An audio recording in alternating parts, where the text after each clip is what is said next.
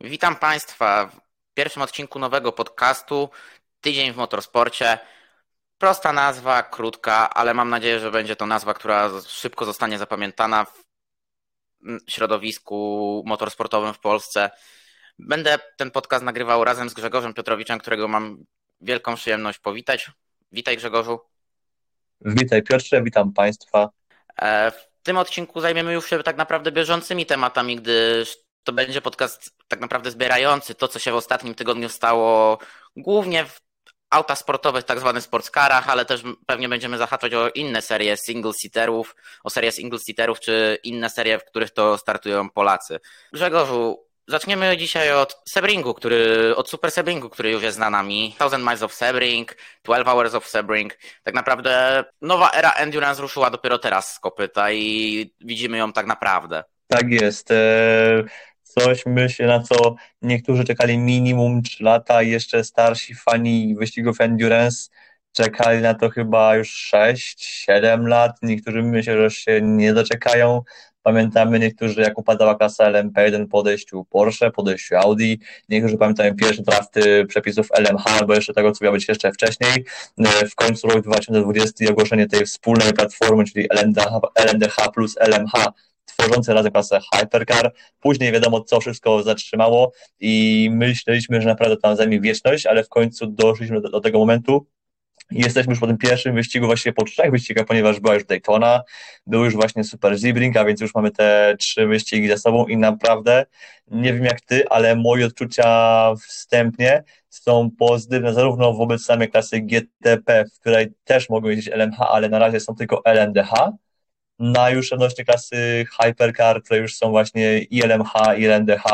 i taczki, i bezskrzydłowce, jest naprawdę świetna. Jest naprawdę, to jest chyba, to, prawie to, o czym marzyłem. Dla mnie to jest to, o czym tak naprawdę każdy fan motorsportu by marzył. Zobaczmy, ile mamy, ilu mamy producentów. GTP mamy czterech producentów. Mamy BMW i Acura, którzy jeszcze nie są obecni w WEG i mamy Cadillaca z Porsche, którzy są w WEG obecni obok Ferrari, Toyoty, Peugeota,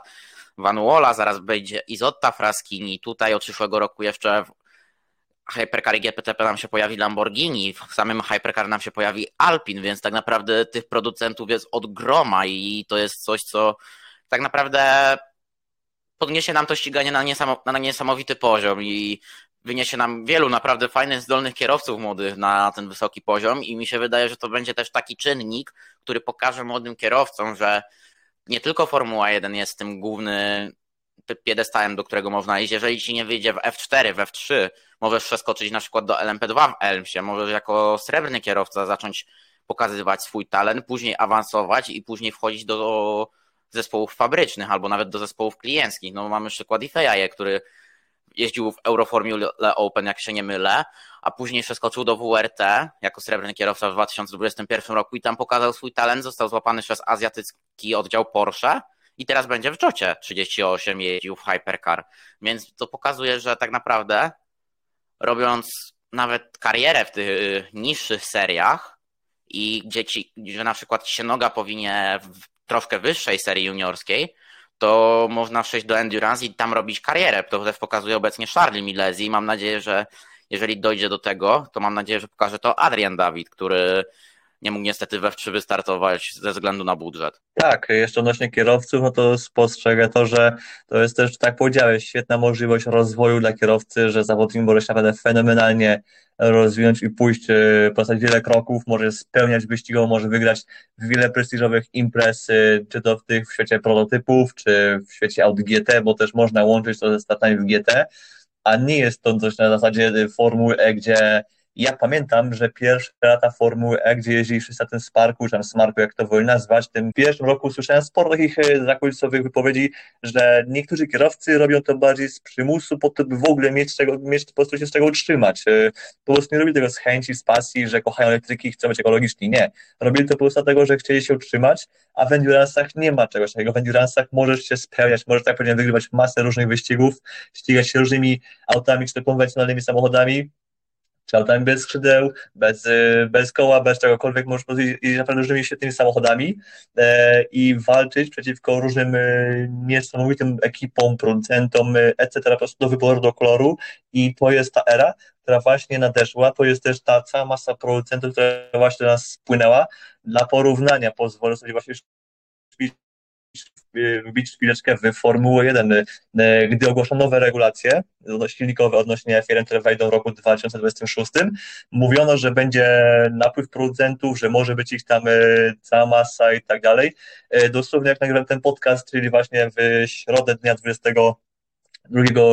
marca dowiadujemy się już tak prawie oficjalnie, że na przykład Porsche nie będzie się cisnęło do Formuły 1 i wychodzi na to, że właściwie nam tylko dojdzie Audi, a więc z czterech, tam 3,5% zrobi nam się tych maksymalnie pięciu, więc y, trochę kiepski ten przyrost. Y, oczywiście wiadomo, że kwestia dojścia nowych ekip to jest y, temat, o którym Toto Wolf, Christian Horner czy jeszcze inne osoby nie chcą w ogóle słyszeć. W Endurance'ach tego nie ma. Po prostu jeżeli masz dobrą konstrukcję, to możesz z nią przyjść, możesz z nią walczyć i nie ma sytuacji, w której Toto Wolf, Christian Horner czy jeszcze inny od Marszafnauer albo jeszcze ktoś inny z tego, z tego klubu Piranii tak zwanego powie ci, że nie, bo jesteś tam, e, nie jesteś marketing value, bo tam jesteś, nie masz kiepski model biznesowy, bo, bo cokolwiek e, przykrywając te, to nawet po prostu, że po prostu trzęsą portkami przed tym, że ktoś może przyjść z zewnątrz, może raz zabrać im tą część tego tortu, kim jest podział pieniędzy, zysków z praw komercyjnych, dwa, może ich pokonać na torze i pokazać, że można, że nie trzeba może wywalać to jakichś kosmicznych pieniędzy od producenta, tylko można to zrobić w jakiś inny sposób, alternatywny. Tutaj po prostu, jeżeli masz w miarę dobre auto, łapiesz się w okienku osiągów, e, to po prostu bierzesz to auto, jeździsz nim w weku, jeździsz nim w imsie do Lemon, do Daytony, do czegokolwiek, e, jak do wyboru, do koloru i witamy po prostu w klubie, baw się dobrze, a we firmie tego nie ma. Ale powiedziałeś tutaj to słowo klucz, Grzegorzu, że tutaj nie ma nie ma w łeku czegoś takiego, że jest taka rywalizacja sportowa o pieniądze, że to jest taki, że ktoś nam zabierze ten kawałek tortu, że ktoś będzie tak naprawdę nam zabierał te pieniądze. Tutaj jednak w łeku nie mówimy o jakichś gigantycznych pieniądzach wcale, no bo koszt programu Hypercar rocznie, no to jest, on się zamyka w 15 milionach euro 20, bo jednak pamiętajmy, że to kosztuje samo do kupna te 5 milionów euro, więc możemy przyjmować, że te 10-15 milionów euro to jest takie taka górna granica dla tego zespołu, dla takich zespołów. I to mówimy o zespołach fabrycznych. A w F1 ta, te pieniądze są nieporównywalnie większe i mi się wydaje, że tutaj WEC poszedł w dobrą stronę w wypadku Hypercar, że poszli w celu minimalizowania kosztów finansowych i minimalizowania jakby tak naprawdę tej niezdrowej rywalizacji, no bo tak naprawdę pamiętajmy, że tam, gdzie wchodzi pieniądz do gry, tam wchodzi ta niezdrowa rywalizacja. Tak, no żeby też y, tutaj się posłużyć historią, no to właśnie czasy klasy LMP1, gdy mieliśmy właśnie producentów właśnie że i milionów się wydawało właśnie takie auto jak wydać. Więc jaki wydawał, nie wydaje McLaren, wydaje Alpine, wydawało, bo teraz mamy już oczywiście oczywiście dla pewnych wydatków, nie wszystkich, jakiejś tam części, ale i tak e, nawet właśnie limitem budżetowym referenc po prostu kosztowa jest kosmiczna, jest e, no dla innych może rentowna, ale jednak w łeku to jak widać na dłuższą metę że e, najwięcej kosztuje po prostu zbudowanie auta, a ta utrzymaniowa jest jako to pod kontrolą. Oczywiście ilość testów też może nie zadowalająco, może zbyt duża i też to może wpływa na koszty, ale pierwotne zamysły formuły Hypercar wygląda teraz, znaczy inspirowanego po prostu obecny, jest e, naprawdę dobrze funkcjonuje. Oczywiście bardzo fajnie byłoby sprawić, że ci producenci, którzy są teraz w tej klasie, zostaną tam w kolejnych latach i ewentualnie dołączą nowi, albo ci, co no to y, ktoś ich miejsce zajmie, więc y, tylko właśnie fajnie byłoby go potem ulepszyć. Wiesz, mi się wydaje, że większość producentów zostanie. Tak naprawdę tylko jeden producent albo dwóch mogłoby wypaść z tej stawki. Jednym z tych producentów jest Peugeot, który ma auto, które jest jednak pod kątem niezawodności fatalne, no bo się nie oszukujmy, że jeżeli oba auta ci wypadają w pierwszej godzinie wyścigu, gdzie mówimy o wyścigach endurance, no to nawet jeżeli mówimy o takim wyścigu sprinterskim, IMSY, która jedzie najkrócej na torach ulicznych godzinę 40, to takie auto by nie przejechało nawet i takiego wyścigu w całości, by się nie dotoczyło do mety. I to okienko perform, balance of performance też jednak nie dawało szansy na walkę, czy to mówi, mówimy o Porsche, czy to o Cadillacu, czy o Ferrari, bo to już wchodzimy naprawdę w te wysokie tory, więc tak naprawdę no tutaj jeżeli masz takie auto jak Peugeot, to nie masz czego szukać, bo nawet jeżeli jesteś Van Wallem, który nie ma jakiegoś takiego szybkiego auta obecnie, ale to auto jest niezawodne wbrew pozorom. I ku zdziwieniu wszystkich fanów, którzy pamiętają jednak jeszcze taki wybryk jak Enso CLM 01P1, P1, przepraszam, 01, które było autem pod kątem niezawodności fatalnym, a obecnie Van Van der Waal 680 to jest auto, które dojeżdża do mety i gdyby nie ten mały incydent z Peugeotem na Sebringu, który jest dla mnie niezrozumiały, co tam, jest niezrozumiałe, co tam Mikkel Jensen zrobił, to tak naprawdę by dojechał bezproblemowo do mety i tutaj tak naprawdę dojeżdżasz bezproblemowo do mety i zgarniasz naprawdę fajne punkty i będziesz tak się, tak się dotaczając nawet właśnie do tej mety, będziesz gdzieś miał tę, tą, tę pozycję w mistrzostwach i będziesz miał jakiś rozgłos. Tak, no tylko problem jest to, że e, jeśli porównam sobie ilość okrążeń, jaką pokonał właśnie Van Wall i porównam to z jakimkolwiek autem, autem LMP2, no to wówczas już ten czar pryśnie. Fajnie, że, że dojechał do mety. Oczywiście jak na nowo bez żadnych problemów, bez żadnych e, dłuższych postojów właśnie prawa tyłu po kolizji właśnie z Jensenem z Peugeota, to był właściwie taki jakiś mini dramat tego zespołu, tak, e, Van jak, jak najbardziej właśnie bez właściwie niezawodnie, tylko właśnie teraz nad tym tempem przydałoby się popracować, ale tutaj też e,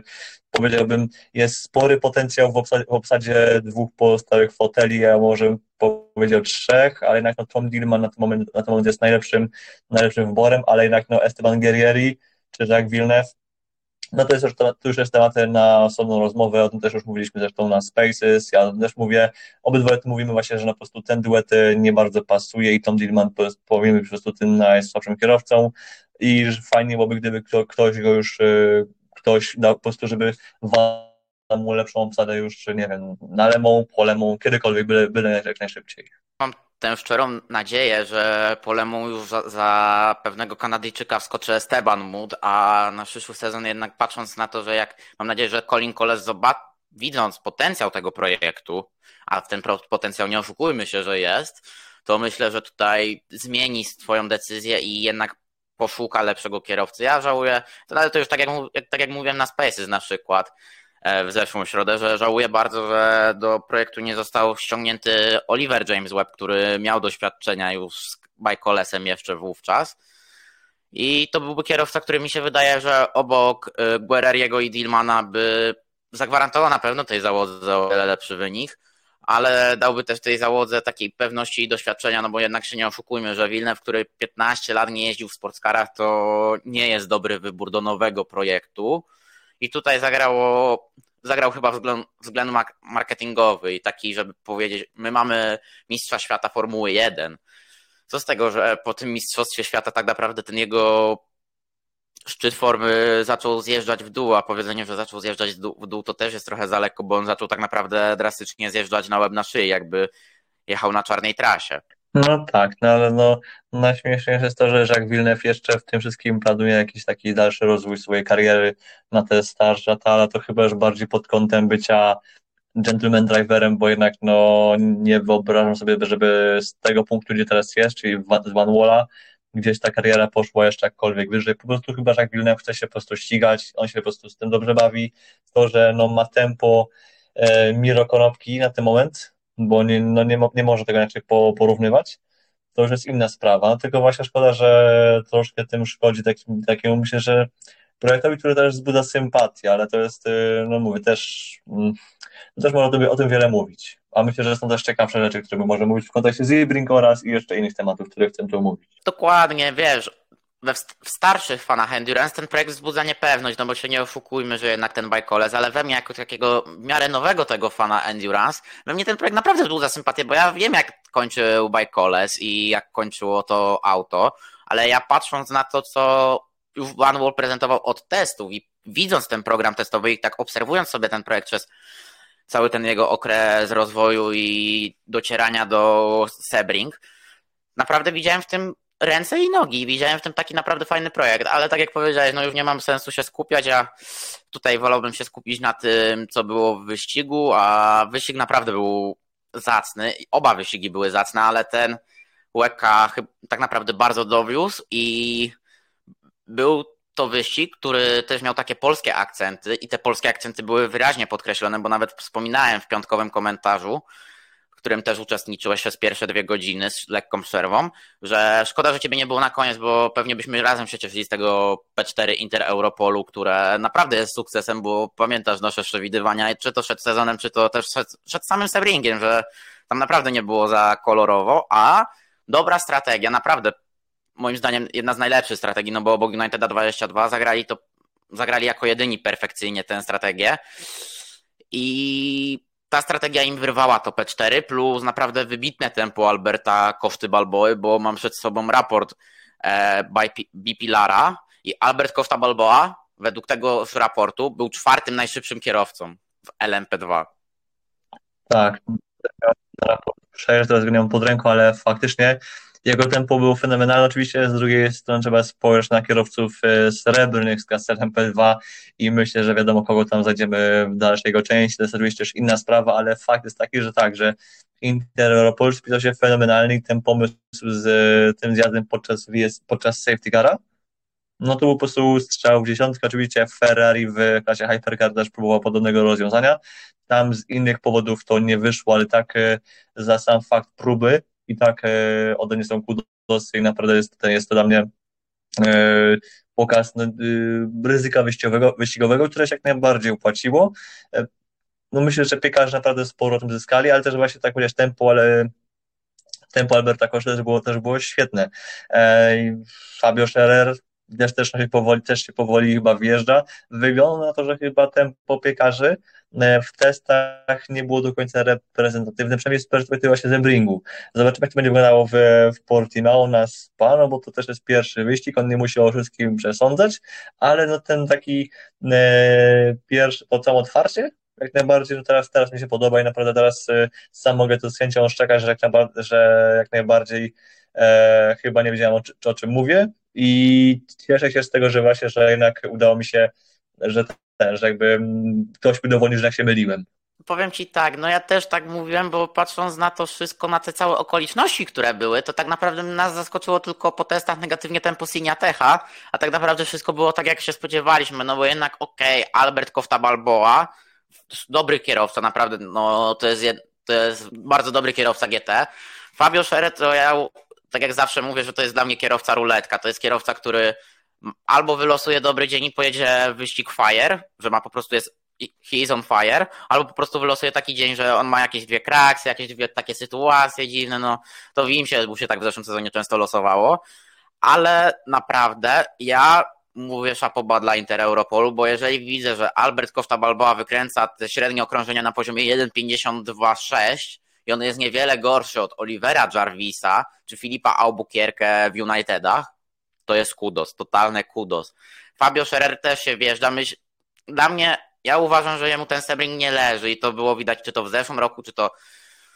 w zeszłym roku było widać. Mi się wydaje, że na Portimao i na Spa, czyli na tych europejskich torach, on odpali, on odkręci, odpali i pójdzie tak mocno, bo on jednak lubi te europejskie tory, a pamiętamy w zeszłym roku w jego wykonaniu jeszcze w Elmsie.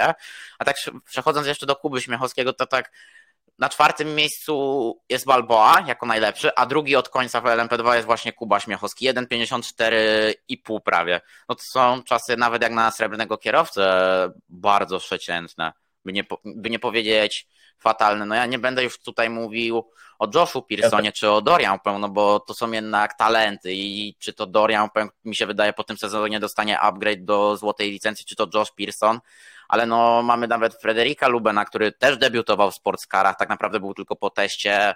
jeden mm, w Bahrajnie w zeszłym sezonie na koniec sezonu i on był szybszy od Kuby Śmiechowskiego o 1,2 sekundy. Mamy Davida Beckmana, który też tak się troszkę może znikąd pojawił 1,53,3. Mamy też znanego nam wszystkim John, Dawida Heinemajera Hansona i on też było 40 średnio był na okrążeniu szybszy, więc myślę, że to potem było do wyrwania. Tu jeszcze że Hanson, okej, okay, miał ten rok w Interpolu, ale on miał przecież dobre 3 lata w ogóle rozbratu z motorsportem. Tak. Wystarczył on... ten rok wjeżdżania się i on już, on już że świetny. Okej, okay, miał ten błąd rok temu na SPA, ale no come to są Silverzy i jako Silver naprawdę do fajnego poziomu doszedł, to się naprawdę bardzo fajnie strzelił po tym roku. Oczywiście może mu też tu pomagać czynnik Jotowski, ponieważ no Jota jest, no, to jest taki dobry powerhouse, to jest konkretna ekipa i też y, mogli go też dobrze przygotować do tego, by też by był dobrze wjeżdżony. Interopol ma troszkę jednak inne możliwości, które niestety nie są niezależne, więc na to też może warto brać poprawki, ale tak czy inaczej, no Jota naprawdę z Heinem Hansonem fajnie trafiła. E, w Pietrofit i Paldin też mają, e, też mają wartość dodaną, bo to też jest naprawdę rakieta, jeśli chodzi o, o jeśli chodzi o LMP2, w F1 bo wiadomo, i w tam nie poszło, ale LMP2, ogólnie prototypy to jest chyba na jego way to go i pewnie w Hypercarach go możemy zobaczyć, może na przykład byśmy go zobaczyli w zawinie po tym roku. No, Heinemann Hanson jak najbardziej na plus dla mnie, ale to jest y, tu można mówić sporo o, o Silverach, też można mieć y, niepełny obraz, no bo jak mówię, opieram się tego o czasy, o, że powiem, stinty uśrednione, yy, z wyciętymi parami gorszymi kółkami i tak dalej, to jest takie mega komputerowo wyliczone i też może pełnego obrazu nie mamy, ale no tak czy inaczej, Heinemann Hanson jak dla mnie kozacko wyglądał. No, na czymś musimy się Grzegorzu opierać, a jeszcze tak mówisz tutaj, że doczeskie doświadczenie mogło pomóc Heinemajorowi Hansonowi. On, on przed tą szerwą właśnie, przed tą szorwą trzyletnią, o której wspominałeś, on właśnie jeździł Jackie Chan DC Racing, które było właśnie przez Jota obsługiwane, więc to jest taki trochę powrót, powrót do starego zespołu. Ale tak naprawdę klasa LMP2 nas zaskoczyła tym, bo WRT strzeliło strategię w tym wyścigu, bo już tak przechodząc do tematu te drugiego naszego rodzynka w klasie LMP2, czyli do Roberta Kubicy, przestrzeliła, przestrzeliło, przepraszam, WRT z tą strategią, bo nie oszukujmy się, że ten, że brak tego zjazdu podczas safety car tutaj determinował, czy ktoś w tym wyścigu wstrzelił się na to podium, czy się nie wstrzelił, no bo jednak nie oszukujmy się, że w LMP2 i GTE AM ten zjazd do boksu podczas safety car idealnie zadziałał. W Hypercar to nie zadziałało, ale no to jest też taka specyfika klasy, że tam troszkę te stinty inaczej wyglądają. Jeszcze tutaj były ten, był ten safety car, który te stinty też przedłużał. Były full course yellow liczne i to tak wyglądało trochę, że te stinty troszkę się rozjeżdżały, bo tak patrząc na to, że nie mamy tych full course yellow i wszystko to te hypercary mają te postoje co godzinę tak około, bo to sobie nawet liczyłem podczas wyścigu, który był w piątek, ale AF Corse brawo, brawo, bo to jednak też trzeba tak umieć zaryzykować. No tylko w Hypercar to nie miało, nie mogło zadziałać. W GTA czy w LMP2 zadziałało, tutaj nie. Ale tak, naprawdę dla Ferrari, jak, jak myślę, że jak najbardziej brawo. E, z mojej strony dla ogólnie Ferrari powiem tylko to, że no szkoda, że były błędy, bo były błędy Calado, był tam błąd Moliny, był przede wszystkim błąd Antonio Fuoco podczas neutralizacji, gdy właśnie wyprzedził jednego z Astonów e, podczas właśnie safety cara, co było ogromnym strzałem. Oczywiście był też, był też błąd Alessandro Pierguidiego, a więc to tutaj, okej, okay, sporo zawinili kierowcy sami, ale ja myślę, że jak najbardziej ogólnie Ferrari może być zadowolone, bo też nawet jak spojrzy na to, że no to jest ich pierwszy wyścig, taki, taka pierwsza jazda w boju, plus też potem y, po tym wyścigu im dopiero odejmą kilogramy z, w ramach BOP, no to ja myślę, że naprawdę na kolejne wyścigi to fenomenalnie wróży. Tutaj nie ma co się rozgadywać, po prostu Ferrari chyba ma największą szansę rzucić rękawicę Toyocie, zobaczymy co zrobią Porsche i Cadillac, bo to jest chyba, to są dla mnie, mogą być y, czarne konie po porze, spodziewałbym się więcej, ale Cadillac, no tu wszyscy możemy powiedzieć, że to, będzie czarny koń z tego roku, e, a, jeszcze, a już w ogóle jak już dojdą dwa auta w Le Mans dodatkowe, to już może być e, naprawdę, może być gruba walka. Dokładnie, bo to też ciekawy, ciekaw jestem tak naprawdę, kto na SPA wygra, bo ten, kto wygra na SPA, dostanie jednak jakąś zmianę BOP na Le Mans lekką. I tutaj tak naprawdę w interesie każdego zespołu jest, żeby to SPA było dobre, ale nie na tyle dobre, aby to BOP jednak się lekko zmieniło i mogło gdzieś zaburzyć. No, no wiemy, że już nie będzie taki, takich, że tak brzydko powiem, wałków, jak były w latach poprzednich, ale patrząc na to, co FIA i ACO były w stanie zrobić już nawet po kwalifikacjach czy po Hyperpole, to boję się, że ktoś może zostać wytrącony, ale mam nadzieję, że nie będzie takich sytuacji, ale tak jak mówiłeś tutaj się odjęć uwagi od Ferrari, jeżeli Toyota będzie miała na przykład po Portimao tą, tę wagę odjętą, bo Toyota była bardzo ciężka, tam było 1062 kg, jeżeli dobrze pamiętam, a to było najcięższe auto w tej klasie, to Toyota może jeszcze, może jeszcze bardziej pokazać dobre tempo. No tak, i to w sumie tylko no, na zakończenie po prostu potwierdza to, że po prostu GR010 Hybrid to jest po prostu konkretna, y, konkretny kuzyn T050, to jest naprawdę mega przemyślane auto. E, tam nie było zbyt wielu stylistów przy tym projekcie, w odróżnieniu od innych e, samochodzików bez skrzydełek, naprawdę Ferrari jako LMH jest, e, tfu, Toyota jako LMH jest naprawdę fenomenalnie przemyślana, plus ma też oczywiście już dwa lata ścigania, plus te jeszcze miesiące testów, a skoro mówimy o Toyocie, to chyba możemy przejść też do tematu testów na Zebring, bo też odbyły, odbyły się też, też trwają w tym momencie.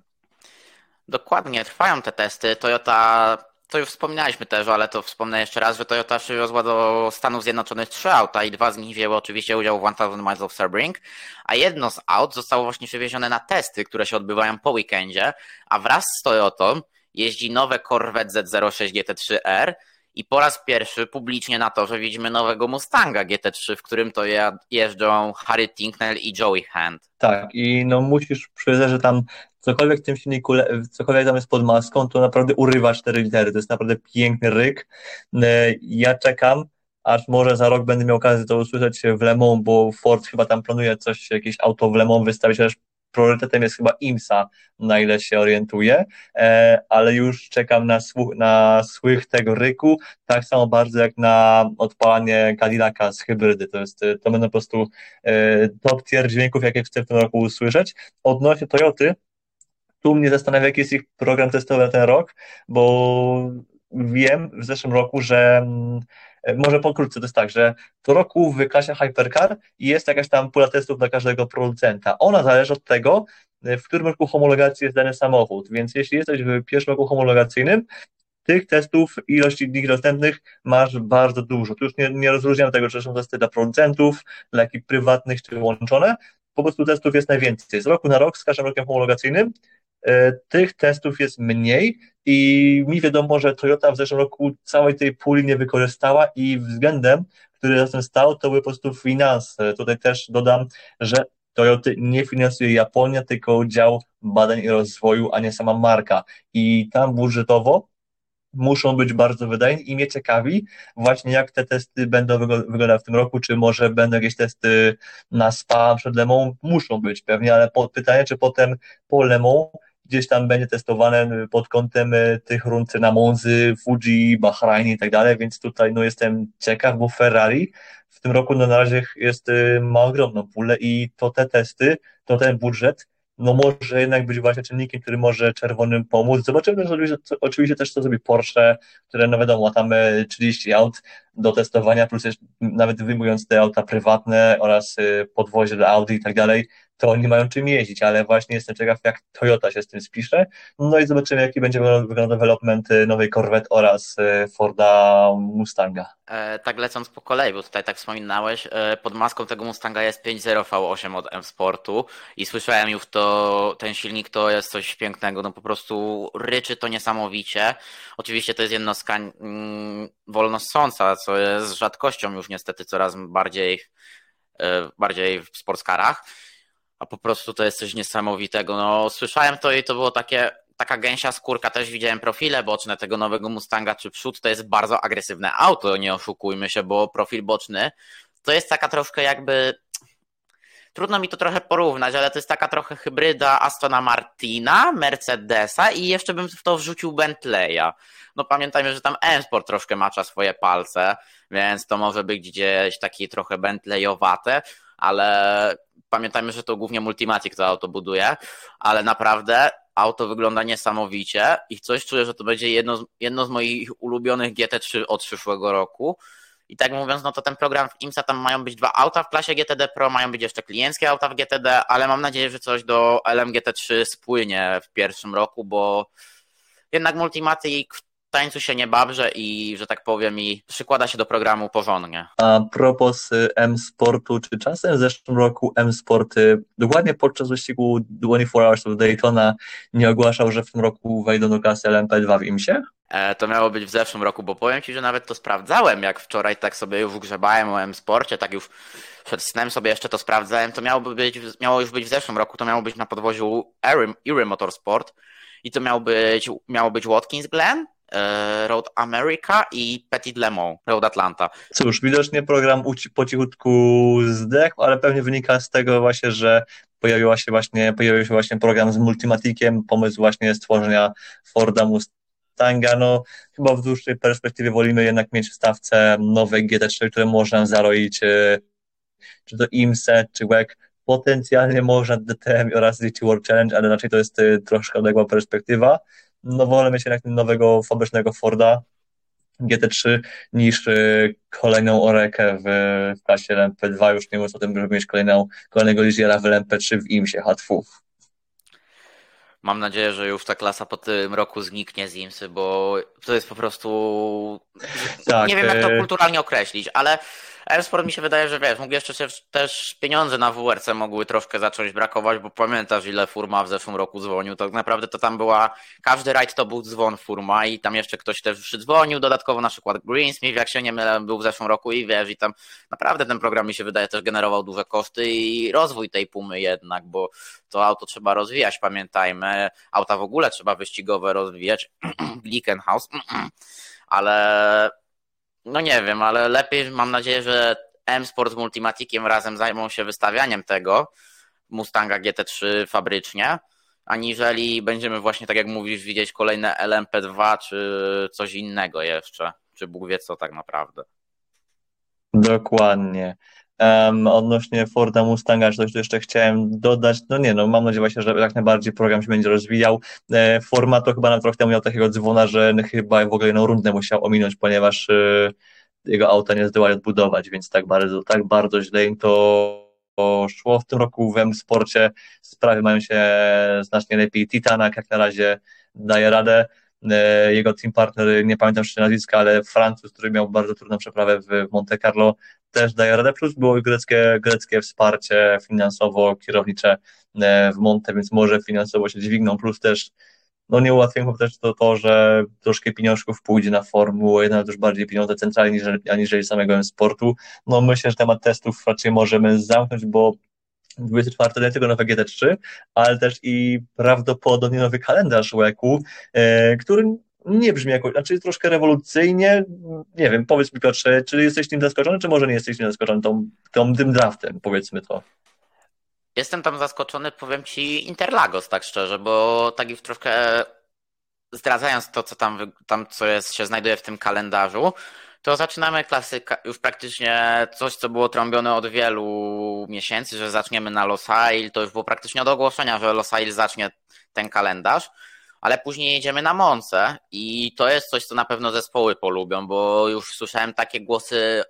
po ogłoszeniu tegorocznego kalendarza, że zespołom jednak by zależało na tym, żeby Portimao się znalazło w lipcu, a żeby Monza była w kwietniu, żeby tutaj na Moncy pojechać, żeby to będzie jeszcze takie nawet lepsze przygotowanie jeszcze 24 Hours of Le Mans. I ja jestem na plus z taką zmianą, bo sam uważałem i o tym pisałem, iż Monza powinna być właśnie obok Spa, jako runda przygotowawcza przed Lemą. Powinniśmy mieć Monza, Spa, Le Mans i ten układ powinien być moim zdaniem święty i nienaruszalny. Później mamy Circuit of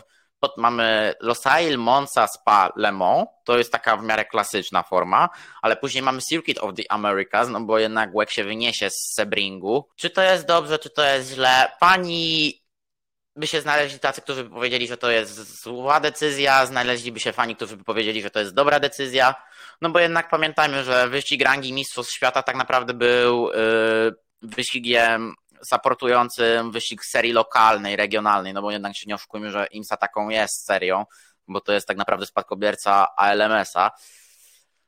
Więc dla rangi Mistrzostw Świata i dla rozwoju tychże Mistrzostw Świata to jest taka decyzja, która musiała zapaść, no bo nie oszukujmy się, że jednak tkwienie na tym Sebringu w piątek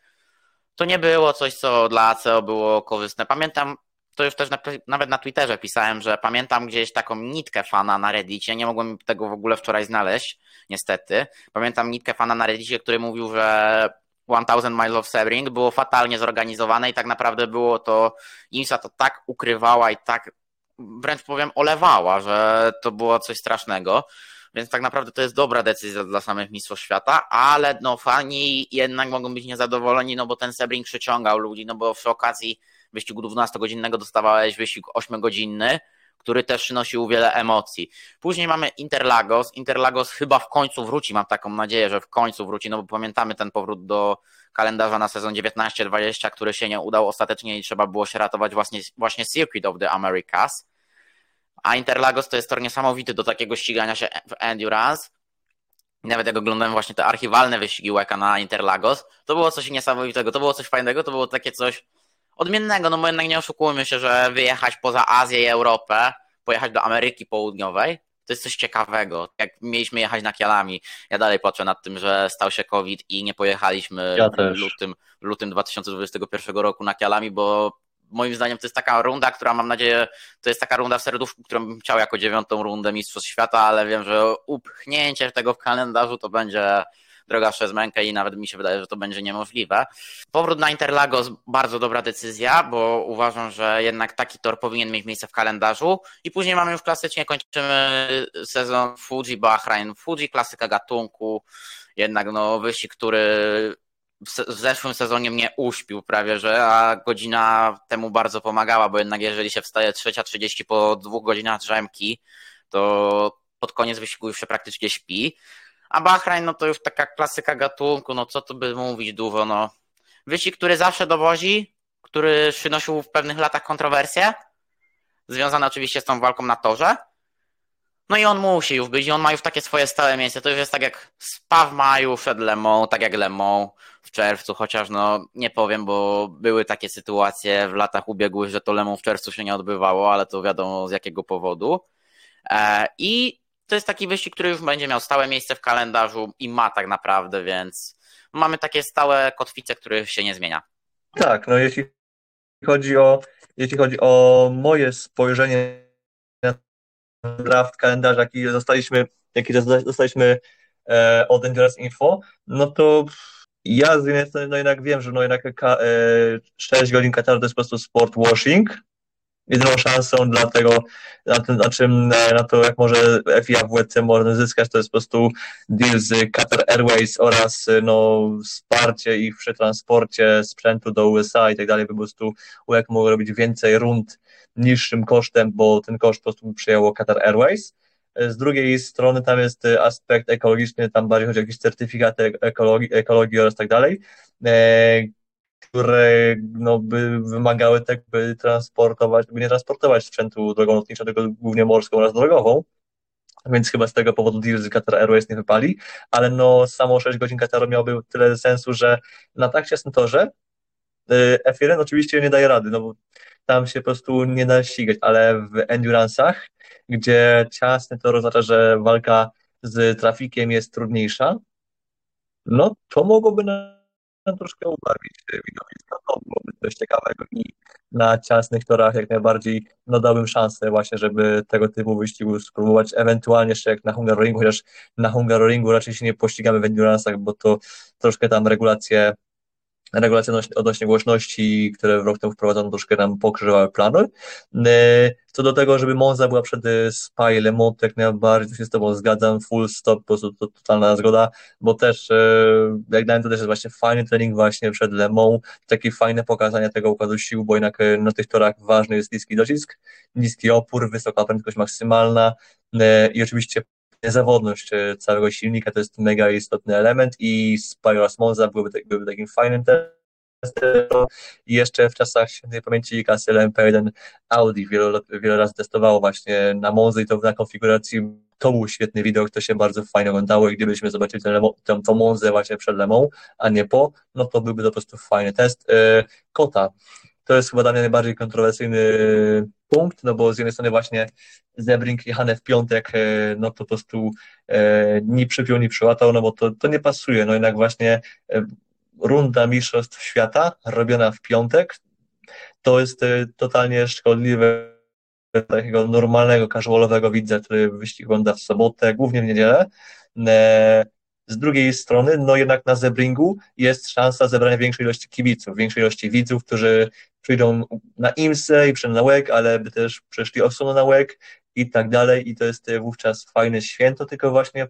problem właśnie jest ten dzień rozgrywania wyścigu. Niestety nie ma możliwości zrobienia Thousand Miles of Sebring w niedzielę, no bo po wyścigu imsowym tor jest po prostu nie, że brudny czy zniszczony, czy tam, czy zdetonowany, tylko po prostu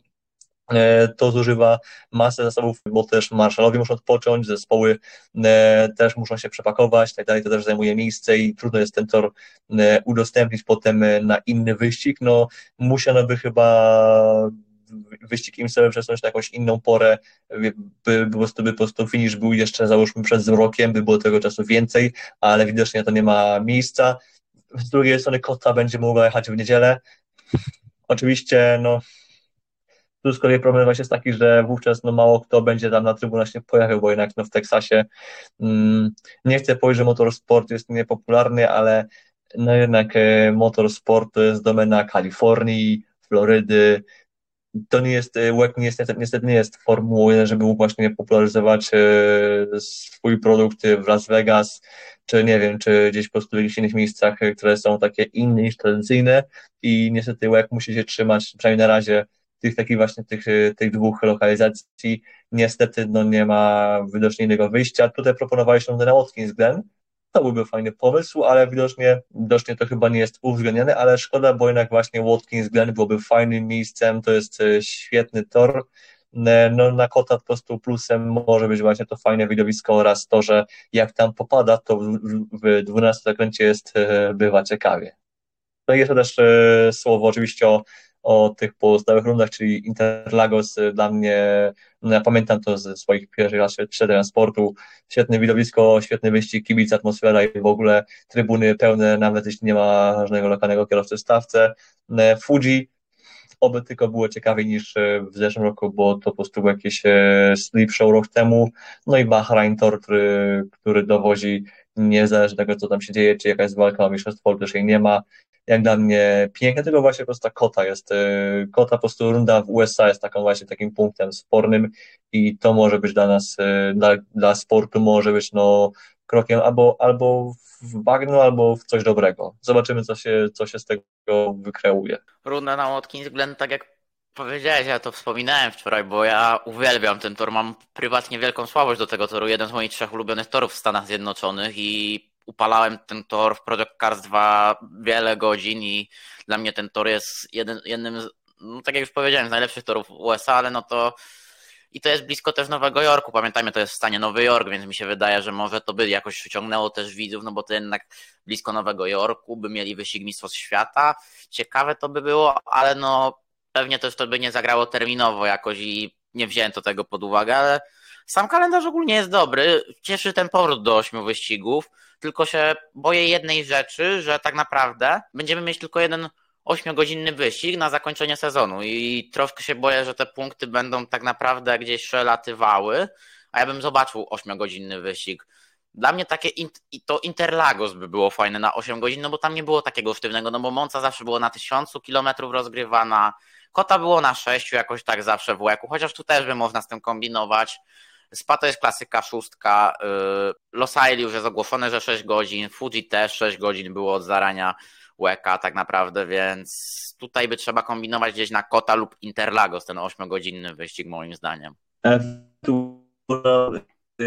Przejść z tym, co ja nazywam moim odpowiednikiem wojny oponiarskiej w Formule 1, czyli po prostu pomysł, który, który już sprawdzono, ale nie ma prawa wrócić i po prostu nie ma prawa zadziałać, czyli wrócić do wyścigu łączonego z Ipsą na Zebringu. W jednym, w jednym czasie robić dwa wyścigi. To jest jedyne, co mogłoby zadziałać i by, by dać tam dłuższą rywalizację właśnie w WEC-u i oraz y, fajny wyścig w USA. Tylko no weź pomieść y, blisko 75 aut w nawet w dwóch pitlane'ach oczywiście ja proponuję, żeby po prostu narzucić, narzucić minimalny czas y, całego przejazdu przez pitlane wraz z pitstopem na obydwu alej serwisowych, może by to działało, może nie. E, temat klasyfikacji też można uprościć, po prostu wystarczy wywać LMP3 i wówczas mamy właściwie wspólną klasę high-topową, wspólną klasę LMP2 i wspólną klasę GT3, tu też dwie klasy i tylko potem patrzymy, kto do jakiej serii jedzie i nie ma z tym żadnego problemu, ale domyślam się, że jest cała masa wyzwań, która by to wszystko utrudniła, no ale cóż, y,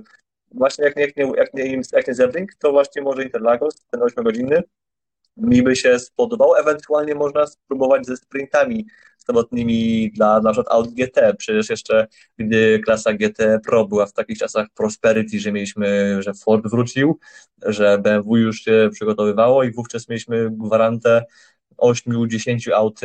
w pełnym sezonie i 20, 16 aut w Le Mans. E, oczywiście o klasie GTA nawet nie wspomnę, no to wówczas był taki pomysł, żeby robić wyścigi sobotnie, takie godzinniaki e, w ramach kwalifikacji dla aut GT Pro, GT Am. Pomysł upadł i może w tym można by jakieś szanse upatrywać, żeby takie pojedyncze punkciki tam gdzieś jeszcze dodawać, by można walkę jakoś zaostrzyć, ale to też jest e,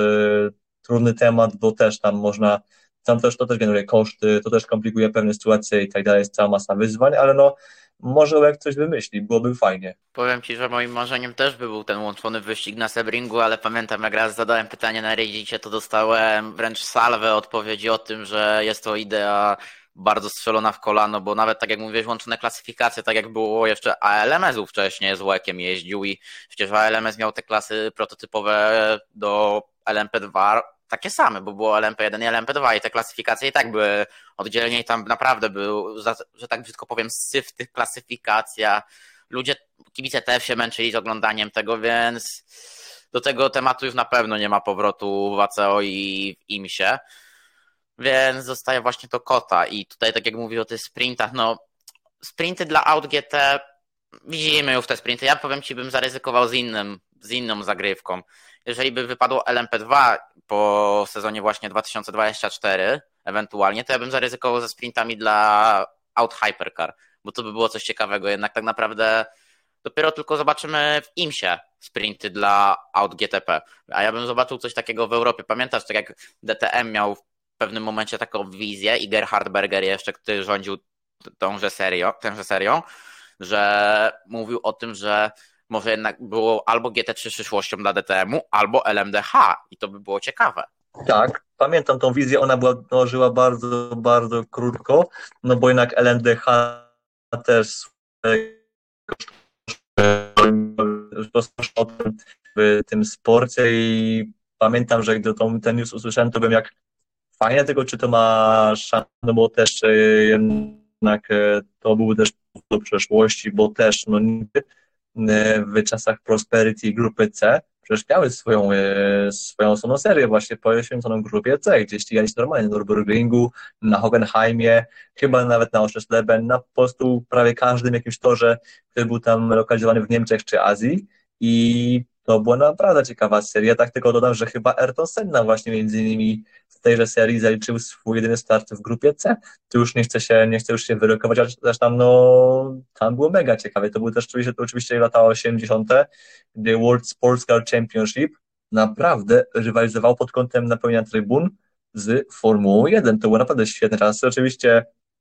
parę głupich decyzji z lat 90. wszystko zniszczyły i dopiero teraz się ten sport odbudowuje. No ale że teraz e, to wraca. No, temat e, LNDH zamiast DTM-ów e, no, upadł. E, jak sobie poradzą same DTM-y, to zobaczymy. No, o DTM-ach sobie powiemy jeszcze. No. Cóż, ja myślę, że w tym temacie ode mnie to jest wszystko. Tak, ja też bym już skończył ten temat kalendarza, bo tak naprawdę jeszcze nas czeka dość, tak naprawdę nas czeka jeszcze sporo tematów, bo mamy jeszcze kilka takich tematów spoza Endurance'a, już gadamy tak dobre pół godziny, jak nie więcej a jeszcze musimy zostać troszkę w tym endurance, więc ja bym przeszedł tutaj do rozmowy Roberta. Tak, musimy taki trochę sprint zrobić teraz właśnie. Ja bym przeszedł do tej rozmowy Roberta Kubicy w Radiu Z słynnej z Mateuszem Ligenzą. Twitter od tego aż huczał wczoraj. Dokładnie. E, żeby tak może szybko sobie zacytować, e, by też może nie wszystko. Wróćcie do teamu WRT, w którym startowałem w roku 2021. W LMS-ie start był udany, przebiłem się na drugie miejsce do tego szóstej pozycji, bla, bla, bla. E, może raczej do przyszłego do, tego mięsa. Ogólnie plan startu w tym roku był inny. Założenia były takie, że startował w najwyższej klasie e, kategorii WLC, czyli Hypercar. Tak naprawdę w lipcu ubiegłego roku wszystko wskazywało na to, że tak się stanie. Niestety później wystąpiły pewne komplikacje w produkcji aut, które nie były po mojej stronie, ani zespołu, w którym miałem startować. Wtedy plan trochę się zmienił. Co zaważyło? Po prostu nie ma aut. będą dostarczone dopiero właśnie po pierwszym wyścigu. Nie było pewne, kiedy to nastąpi. Zdecydowałem, że nie ma sensu pchać się na siłę w kategorię, w której nawet zespoły fabryczne mają problemy ze swoimi autami, dlatego postanowiłem na pewne ściganie. A moim celem nadal jest wygranie 24 Hours of Le Mans, czy w Hypercar, czy w LMP2, jest to równie trudne i to jest ambitny cel. I teraz y, pytanie, o jakim aucie mówi Robert Kubica? Patrząc, że mówił o trudnościach w produkcji lipiec, to tak naprawdę łącząc te kropki wszystkie, sytuacja jest prosta. Dla mnie to jest Proton Competition, bo patrzę lub Jota, ale tak bardziej skłaniałem się ku Protonowi, bo jeżeli, bo Proton miał we wrześniu te auta potwierdzone, tak naprawdę Christian Ridge te auta kupił wtedy, czyli szef zespołu Proton Competition, no to, że to wyszło w listopadzie i to wyszło w takim dość dziwnym sposobie, to jest już druga sprawa tak naprawdę i tak naprawdę już Francuzi z Endurance Info, o których już dzisiaj wspominaliśmy, już mówili o tym właśnie we wrześniu po Fuji, ale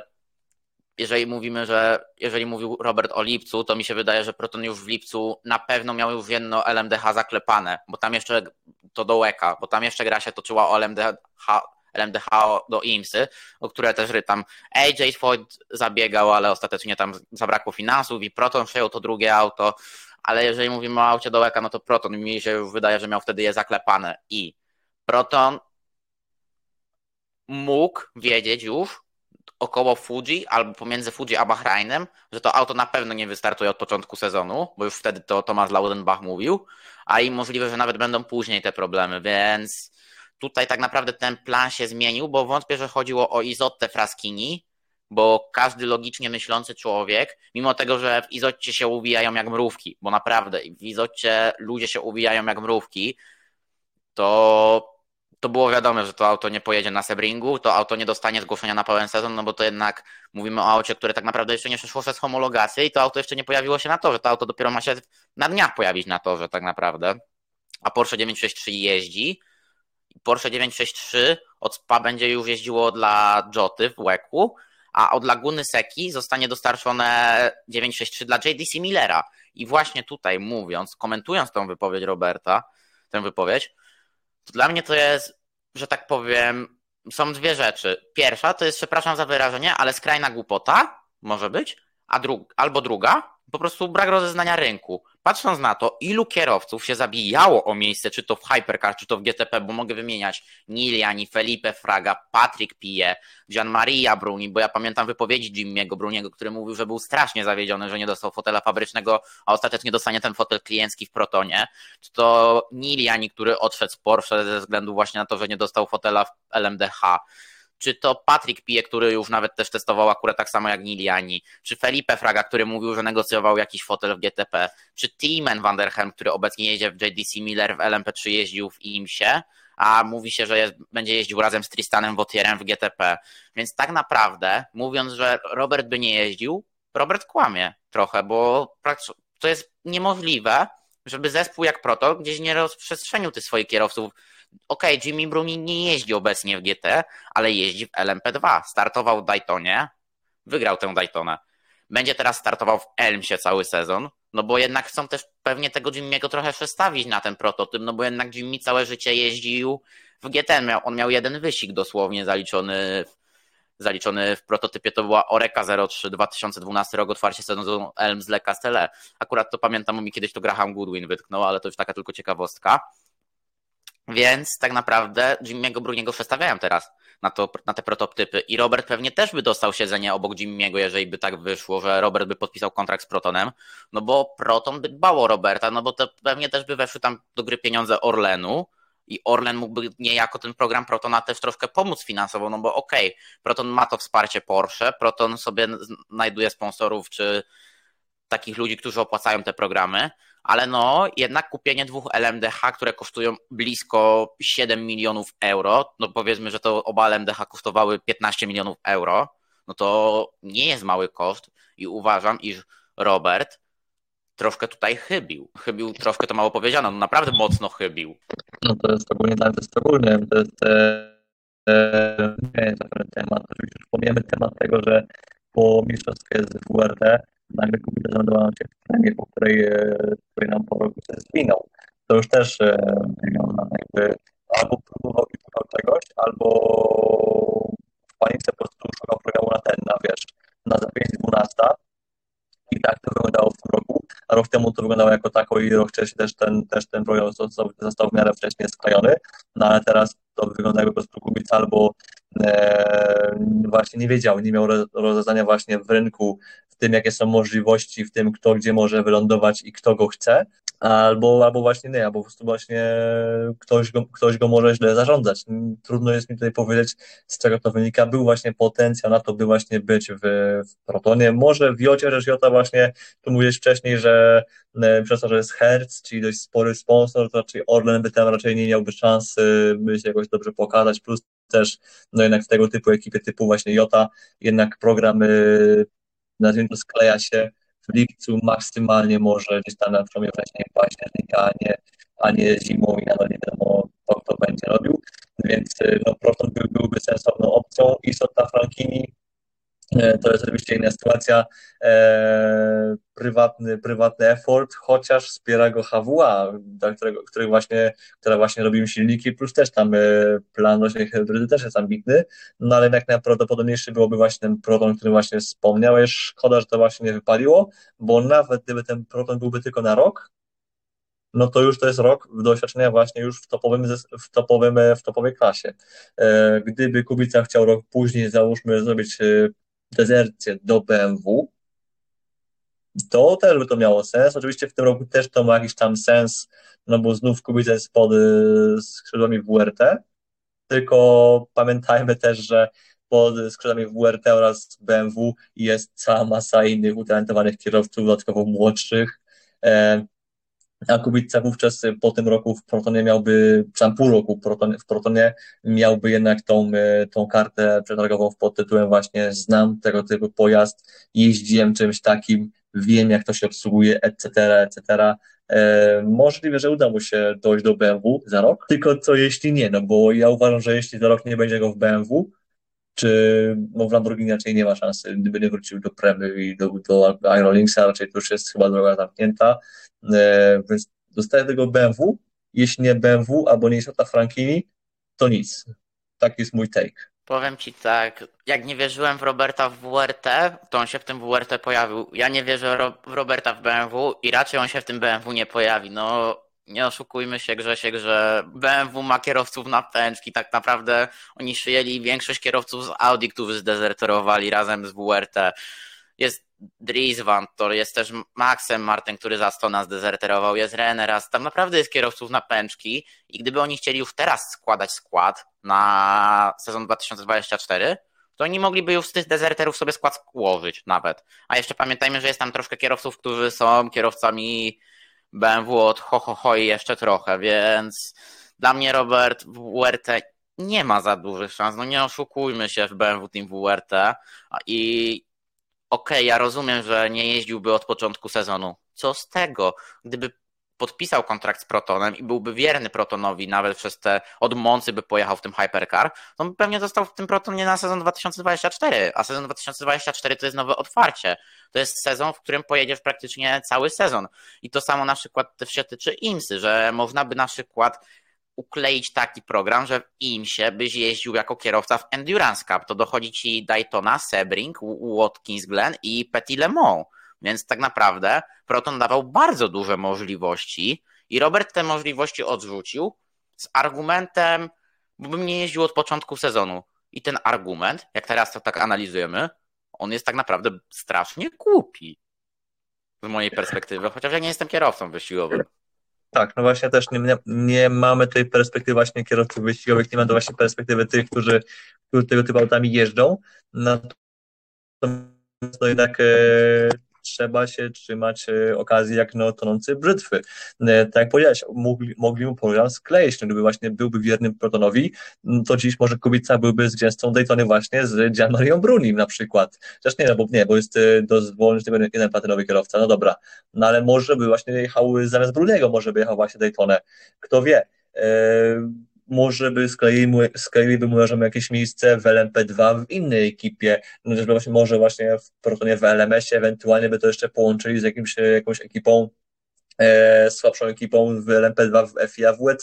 by mieć kontakt cały czas właśnie z mistrzostwami świata, więc e, były możliwości, tylko no pewnie jak wszystko, jak zawsze, e, jak zawsze, no wszystko spowalnia, duża, ogromna korporacja wielomilionowa, jednak w, w, w tego typu miejscach e, decyzje marketingowe, nawet decyzje marketingowe zapadają dłużej, bo to trzeba, wiesz, podbić stempelek u paru innych osób, i niestety no jego sponsor chyba tutaj może pewne rzeczy po prostu spowalniać, no bo też Ameryka jest na ich to może im też nie pracować, nie powiedzieć. Fakt taki, że lepszego jest trudnego, a widocznie chyba za rok będzie chcącego wydać temu tym, kto, mógł być tym chcącym, a nie a, na temat Orlenu i sponsoringu polskiego motorsportu to mógłbym się tak naprawdę strasznie rozwinąć, bo jest to dramat, no nie oszukujmy się. Ale no tutaj właśnie ten wielomilionowy sponsor tutaj to przeszkadza i można było to ukleić, ten program, a Robert gdzieś trochę to tak wyrzucił tak lekką ręką i trochę to się mi nie podoba z tej perspektywy, ale no cóż, chyba już przejdziemy do następnego tematu, a następny temat się łączy z jednym z teammateów Roberta w WEC-u, czyli z Luizem Deletrazem, bo ten pamiętajmy jedzie w tym roku w Elmsie także w Racing Team Terki, które to na Lemu musi zmienić skład, gdy Charlie i właśnie Louis Deletraz, którzy jeżdżą w tej załodze w Elms. Pojadą w WEC oczywiście w swoich załogach, które jeżdżą w WEC. Dokładnie Charlie Eastwood w ORT by TF 25 z klasy GTE AM, a Louis pojedzie właśnie razem z Robertem i Rui Mandrade w WRT 41 i ogłoszono właśnie niedawno ten skład i skład jest naprawdę mocny, bo pojawi się tam młody i zdolny Tom Gamble, niedawno ogłoszony jako też kierowca fabryczny McLarena oraz kierowca fabryczny BMW, o którym mówiliśmy przed chwilą właśnie, czyli Dries Vantor. Oj, Dries Vantor, jest, to jest złoto. Jeszcze go e, doparowali z Charlesem Wercem, którym troszkę podominowali w GTO, często w ogóle byłoby złoto. Dla mnie Dries Vantor to jest naprawdę chyba jedna z tych, e, no, z tych ogromnych nazwisk, oczywiście mocno poparty też e, z sukcesami brata, ale jednak e, to nie jest jeżdżące nazwisko, to jest też, to jest też nazwisko z, z umiejętnościami, z prędkością i ze wszystkim, więc no, ja uważam, że chyba TF Sport może być czarnym koniem tegorocznego Le Mans, a czy TF Sport, Team Turkey, ale no de facto obsługuje Team TF Sport. Y, to może być y, czarny koń tegorocznego Le Mans i naprawdę bardzo chętnie się będę im przyglądał. A możliwe, że miał okazję im się wyglądać naprawdę z bardzo, bardzo bliska. Ale to zależy od tego, czy mi klapną akredytację. No wiesz, mówimy o gościu, tak jak mówimy o Drisie właśnie, mówimy o gościu, który w wieku, zaraz ci powiem, w wieku 19 lat wygrał Le Mans w klasie GTA. On później powrócił po czterech latach do Le Mans, zdobywa pole position w GTE Pro. W zeszłym roku wraca do, debiutuje tak naprawdę w LMP2 w Orece i on w drugim wyścigu na Fuji wygrywa, więc wygrywa Bathurst w 2018 roku, więc mówimy naprawdę o kawale talentu. No, to jest człowiek, który mi się wydaje nawet ma większy talent właśnie od Lorenza, o którym wspomniałeś. No dokładnie, ale nie, ja, ja bym powiedział, że jednak y, między nimi chyba jest jeszcze tam jednak y, znak równości. Podobnie jak z braćmi Van der Linde i skoro mowa o Van der Linde, to BMW ogłosiło też y, skład na DTM, nieprawdaż? Ogłosiło dokładnie. E, drugi z braci, nie Kelvin, o którym wspominaliśmy w kontekście Audi, tak jak mówi, tylko Sheldon, czyli mistrz też DTM sezonu 2022, pojedzie w zespole Schubert Motorsport razem z René Rastem, który to będzie, zostaje w DTM-ie, ale zmienia markę, bo po wielu latach w Audi spędzonych tym razem będzie to BMW, więc tutaj jestem bardzo ciekaw i, podczas, i na pewno też go zastąpi Dries Vantoriusz, o którym też mówiliśmy, podczas takich rund, gdzie to jednak będzie tak dość kolidowało z Formułą E, która pamiętajmy jest głównym programem René Rasta w tym roku a w Team Project One pojedzie, Team Project One oczywiście znanego doskonale z łeka z GTA i z wystawiania Porsche, w Team Project One pojedzie też wieloletni kierowca fabryczny BMW Marko Wittmann i muszę ci powiedzieć, że jak teraz zaczyna to już się tak wszystko, te klocki zaczynają się puzelki układać w DTM-ie, to jest naprawdę kawał serii i te problemy, które się stały przez to, że ITR serię opuścił, została ona sprzedana dla ADAC, to nic nie zmieniło totalnie. Ta seria mi się wydaje nawet się jeszcze troszkę wzmocniła, bo mamy René Rasta, mamy Sheldona van der Linde, mamy Marko Wittmana, mamy Jacka Aitkena, no mógłbym tak naprawdę wymieniać i wymieniać, no bo będzie też jeszcze Mirko Bortolotti, Frank Pereira, Thomas Preining, Denis Olsen, Lukas Auer, Maro Engel, który jest dla mnie totalnym kotem, bo to, co on pokazywał w tym roku i pokazuje w IMSie, w WeatherTechu, totalny sztos. Jest jeszcze też na przykład Tim Bernhardt, młody I Hansan Gyven, który też się jeżdża powoli. Jest Kelvin van der Linde w Audi, jest Ricardo Feller, jest Tim Engstler, który polecam też obserwować, o czym będziemy mówić później, bo to może być też taki fajny, fajny zespół do obserwowania na przyszłość, bo możemy tam mieć kiedyś może, mam nadzieję, albo mam taką nadzieję, że kiedyś będziemy tam mieć polskiego reprezentanta, o czym też wspomnimy później, porozmawiamy. Tak, no DTM-y są naprawdę, chyba to przejście na auta GT3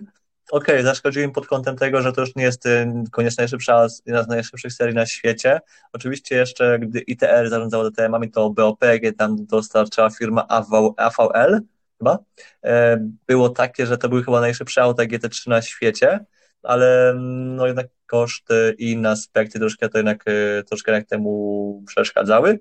Teraz dzięki temu, że właśnie ADAC będzie zarządzało DTM-ami, E, chyba ten sport może jednak zyskać w dłuższej perspektywie. No właśnie skład taki właśnie jak Sheldon van der Linde, e, René Rast, e, właśnie ogólnie w charakter temach. Zobaczymy, czy doktor no też lista w hypercarach. Ja myślę, że tak. I to już są trzy osoby, które mogą zabrać miejsce Robertowi Kubicy. To też e,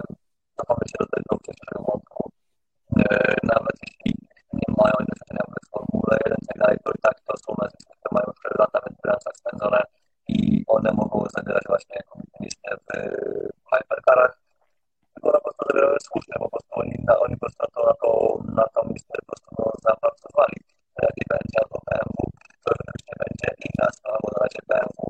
nie, nie, nie będzie tego rozwijać, ale no, to auto na razie chyba jest w takiej fazie dłuższych testów. Fajnie byłoby, jakby ten program przetrwał do przyszłego roku, bo też wiem, jak BMW lubi po roku czy po dwóch ucinać programy. Mam nadzieję, że będzie lepiej. Nie, powiem Ci, że mam szczerze nadzieję, że Porsche tego programu już totalnie nie utnie, bo Porsche jest chyba głównym zespołem. Znaczy BMW. BMW. A co powiedziałem? Porsche. O Jezus Maria. Ale, ja, ale okay, wiem o co chodzi. Bo, ale błąd, no to dobrze, że wiesz o co chodzi. No to BMW jest główną marką, która ma syndrom tego, że ten program był wyciągana, ta wtyczka była z tych programów o rok za wcześnie, tak jak pamiętamy M8 GTE w Europie, ten program był jeden sezon, wypięliśmy wtyczkę, a im się ten program później zaczął naprawdę, on się tak rozkręcił, że oni tam wygrali Daytonę, więc no w Łeku też mogli coś i mam nadzieję, że właśnie po przyszłym sezonie nie będzie czegoś takiego, że powiedzą o Jezus, trochę nam nie poszło w Łeku, czy by tutaj gdzieś się nie wypiąć, ale myślę, że powiem Ci, że Francisus Van że pan Van Mil, który przejął dowodzenie w BMW M Motorsport,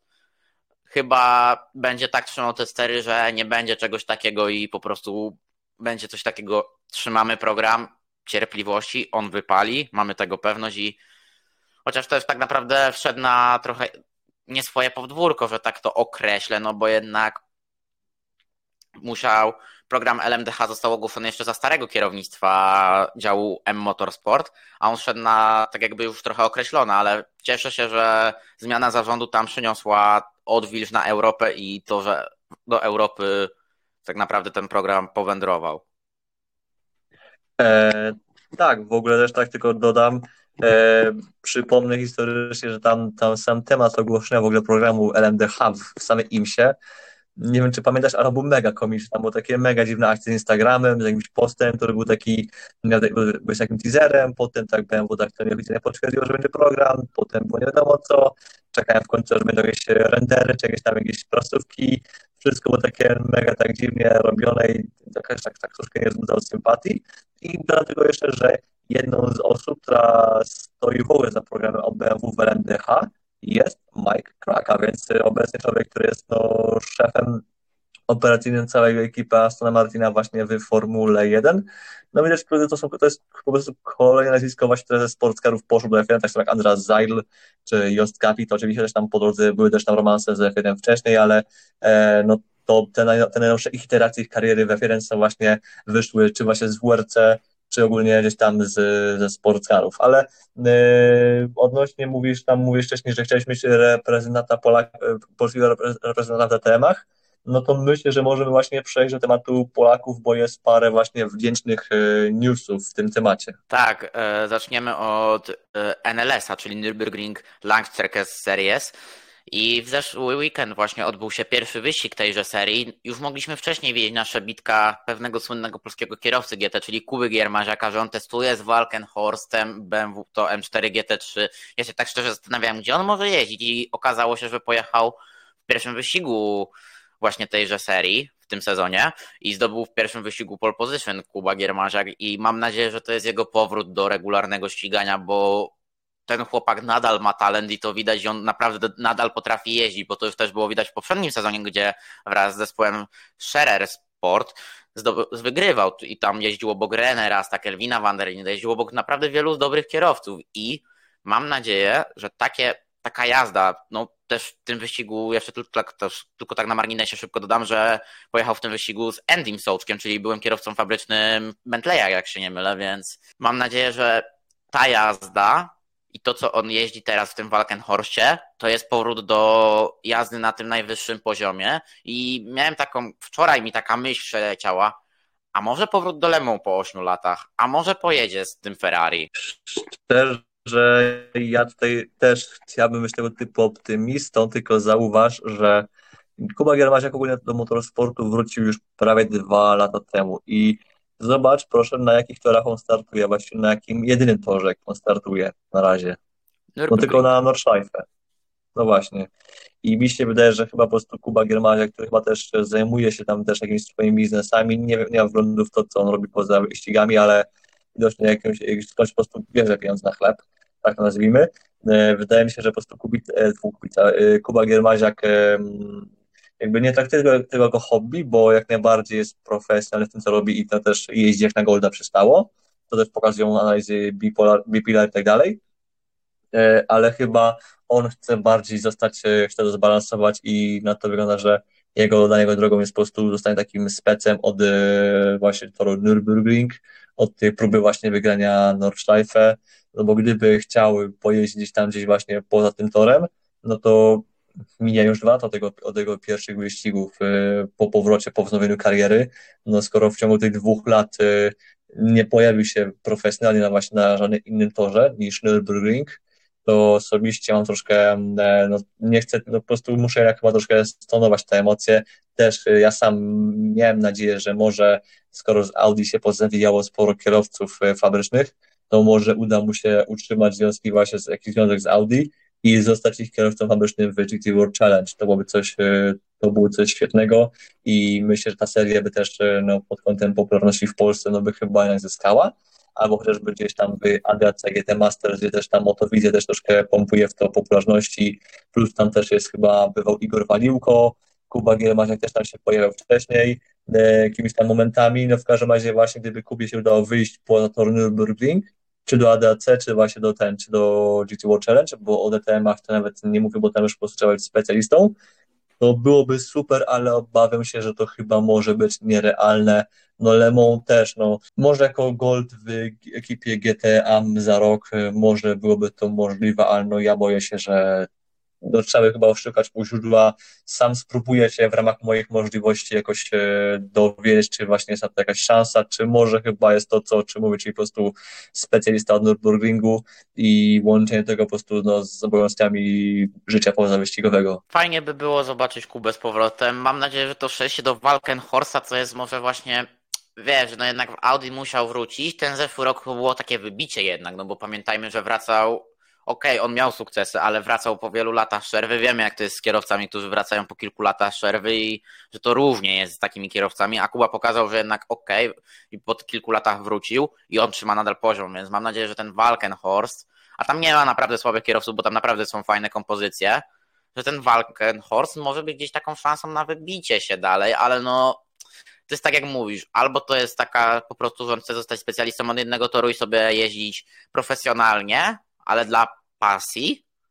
albo po prostu gdzieś szuka tego powrotu i szuka się, że szuka się możliwości gdzieś wbicia, no bo jednak pamiętajmy, że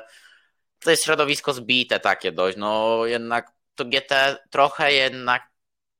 hypercary zabrały temu GT coś i zabrały te załogi pro, zabrały no właśnie też zabrały Audi praktycznie z tego, z tego podwórka GT, bo w Audi tak naprawdę już kierowców fabrycznych to można liczyć, no dobra, może nie, że można liczyć na palcach u jednej ręki, ale no patrząc na to, kto tam się stał kierowcą fabrycznym, to trochę średnio jest. Tak, ale chyba mamy inną polską nadzieję, która nam się może to nam się pojawi za kierowcą Ferrari, to jest w Le Mans i ma też potencjał na właśnie pójście w sportskary. Dokładnie, mówimy o Szymonie Ładniaku, który w tym roku skończy 20 lat, a zadebiutuje w Ferrari Challenge e, dla zespołu Engstler Motorsport, o czym już mówi Engstler Motorsport, który już był wspomniany przez nas przy okazji DTM-u i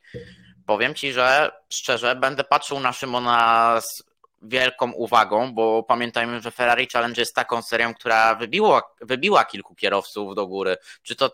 czy to Niklas Nielsen, to jest taki czołowy przykład tego, tego kierowcy, którego Ferrari Challenge wybiło. On dzięki Ferrari Challenge wbił się tak naprawdę do Ferrari GT, do GT, do GT od Ferrari i dzięki temu mógł zadebiutować w Hypercar w ostatni weekend na Sebringu. Też mówimy o Michelle Gatting, która wygrała tąże serię. Mówimy o Dorian Pę, która pokazała, tam, która zdominowała tą serię i pokazała swój wielki talent. I bo ona miała talent, no nie oszukujmy się, pokazywała wcześniej ten talent, ale Ferrari Challenge pozwoliło ten talent potwierdzić. Później jeszcze Elm wszedł dodatkowo do tego i w tym roku jest LMP2 w premię, a mówi się, że jeżeli w tym LMP2 pokazała dobre wyniki, a pokazuje te dobre wyniki jak na razie, to mówi się o F3 w przyszłym roku dla niej, więc tak naprawdę Ferrari Challenge można, na Ferrari Challenge można zbudować niesamowitą karierę. I mam nadzieję, że Szymon, bo on pokazywał w niemieckim TCR-ze, że wśród juniorów to był najlepszy kierowca. Pośród wszystkich kierowców był to jeden z najlepszych kierowców, więc to jest naprawdę wielki talent i nie zmarnujmy tego talentu po prostu. Wspierajmy go, niech go wspierają sponsorzy i możemy mieć tak naprawdę kierowcy na wysokim poziomie i mam nadzieję kierowcę, który w perspektywie roku, dwóch będzie już regularnie jeździł w GT. Tak, e, no właśnie mm, tylko też jestem ciekaw właśnie, jaka to będzie, jak ta weryfikacja będzie przebiegała, bo tak jak powiedziałeś, e, Szymon ma wyniki. E, oczywiście ADAC, TCR, no to ta seria ma tam jakiś konkretny poziom, czy jest on najwyższy, nie wiem. No właśnie w tym roku się przekonamy. Zresztą też, też jestem też w Ferrari Challenge też, no okej, okay, Dorian, czy Michel Gatting, czy Niklas Nielsen się świetnie pokazali, ale też pamiętajmy, że to też jest taka seria właśnie, że tam jest troszkę dentystów, płamatorów, więc ważne będzie to, aby być tam, gdzieś tam się równać do tych najmocniejszych wystawcy, być w czołówce. Jeżeli to się uda, to Szymon ma jak najbardziej szansę będzie właśnie pójść dalej. Czy czasem chyba go nie sponsoruje właśnie Orlen? Bo coś tak mi się wydaje, że chyba ten ich grosze mu tam dokładają, ale nie eee, jestem pewien. Raczej Bogdanka, tam Bogdanka i KGHM, jak się okay. nie mylę. Okej, okay, no to w każdym razie pieniądze też tam jakieś są. No właśnie by się udało do, gdzieś tam do GT, gdzieś tam się właśnie w tej perspektywie dojść, byłoby świetnie, no bo to już w autach GT można naprawdę bardzo fajnie żyć. I nawet gdyby się udało gdzieś tam tego GTO Challenge jako kierowca fabryczny w perspektywie 5 lat dojść, to już byłoby coś i mielibyśmy bardzo fajne nazwisko, czy gdzieś tam by można było, można byłoby je promować i też tym nazwiskiem też można byłoby tą daną serię promować. Byłoby, ja jestem jak najbardziej all in. No i też zresztą kalendarz y, y, Ferrari Challenge wygląda tak, że no w tym roku będziemy mieli go właśnie, tą serię właśnie w Le Mans jako support. Y, więc możemy powiedzieć, że w Le Mans w tym roku będziemy mieli przynajmniej trzech Polaków, no bo właśnie będzie Kubica, będzie Śmiechowski oraz e, Szymon Ładniak. Czy ktoś jeszcze będzie w Lemu Cupie na przykład? Nie, tam akurat są składy niepolskie w Lemu Cupie w Inter Europolu, więc no, ale jeszcze pamiętaj, że na samą serię, na sam wyścig w Lemu, no też dochodzi do 50 aut i tam też może się pojawić dodatkowy jeszcze dodatkowa półka, dodatkowy piekarz, plus jeszcze może e, Michał Broniszewski nam gdzieś wróci do ścigania właśnie gdzieś w Lemon Cupie, bo chyba Michała nie ma w ogóle ani w LMS, ani w Lemon Cup na pełny sezon, ale może przynajmniej na Lemon gdzieś tam nam się może pojawi, więc to już byłoby coś, więc może mielibyśmy czterech Polaków w Lemon, oczywiście nie w głównym, tylko w, ogólnie w Lemon,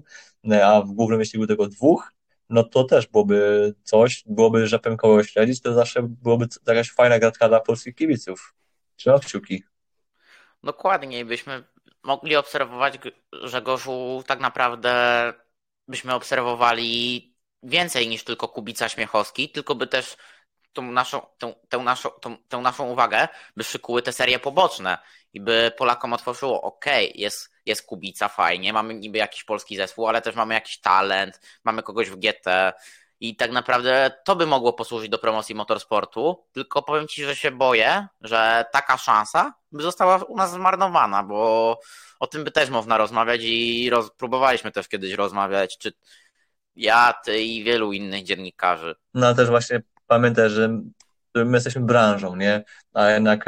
popularność buduje się na tym, co się dzieje, co, na tym, jaka jest atencja ze strony gazet, czy mediów, czy w ogóle ludzi spoza branży, to oni jednak e, budują tą finalną atencję, tą finalną popularność. No jednak u nas no, po prostu rządzi Robert Kubica i nie ma niestety, znaczy to, to, jest, to ma swoje plusy, ma swoje minusy, nie, więc e, trzeba z tym żyć, e, próbujemy, ty, ja, czy inni dziennikarze, czy jeszcze inni działacze z sportu, próbujemy zrobić e, z tym, co się da, próbujemy z tego coś, coś z tego wycisnąć, ewentualnie coś popchnąć w dobrym kierunku, efekty są jakie są, miejmy nadzieję, że coś z tego dobrego wyjdzie, ja mogę tak y, lekko powiedz, że może w piątek coś fajnego może wyjść, ale na razie nie chcę puszczać pary z ust. Może się, bo może wyjść fajnie, może nie wyjść fajnie. E, wiem, że może być coś fajnego związanego z polskimi juniorami, ale jeszcze, jeszcze poczekajmy, ale tak jest, fakt jest taki, że faktycznie w Polacy w tym roku w motorsporcie mogą postawić kolejny krok, y, no Tymek Kucharczyk y, krok do GB3, chociaż no lepiej był do Freka, ale cóż, miejsca wczoraj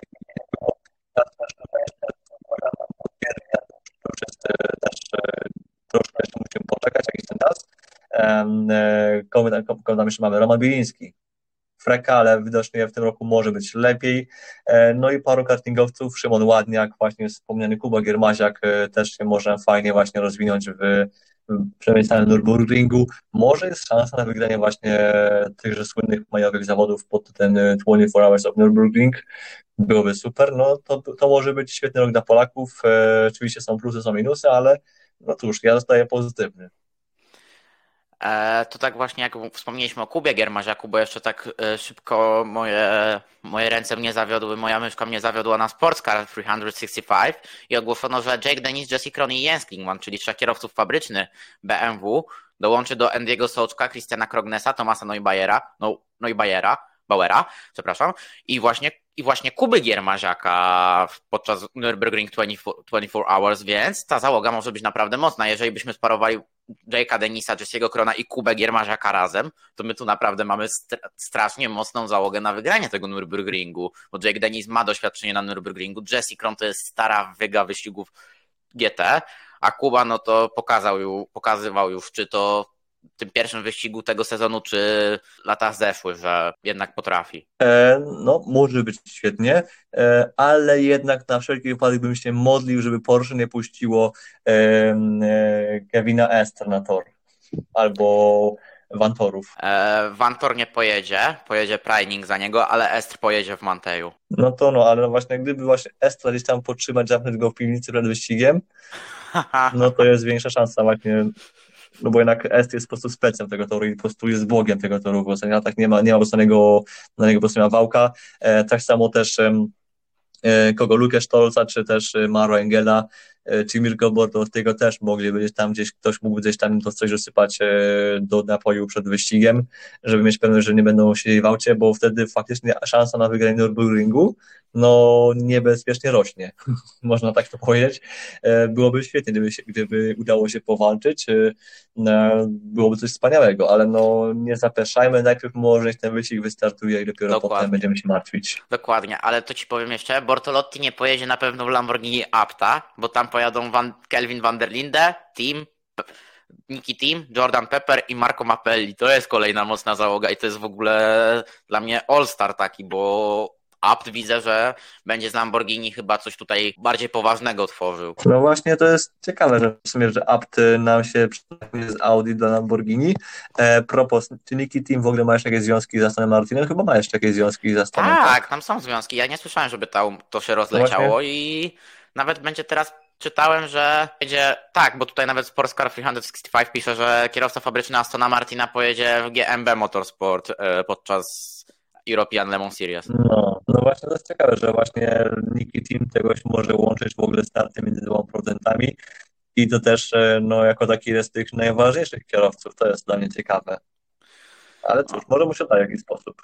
Patrząc na to, że wiesz, gdyby powiedzia powiedziano by mu, nie, Niki nie możesz startować, no to team mógłby odejść, team by pewnie odszedł, a tak naprawdę każdy by wziął teraz Nikiego teama, bo pamiętajmy, że to jest też stara wyga GT, jeden z tych najlepszych kierowców GT na świecie i mi się wydaje, że właśnie takie Lamborghini by go przyjęło z wielką chęcią i nawet by go wdrożyło w taki program LMDH, więc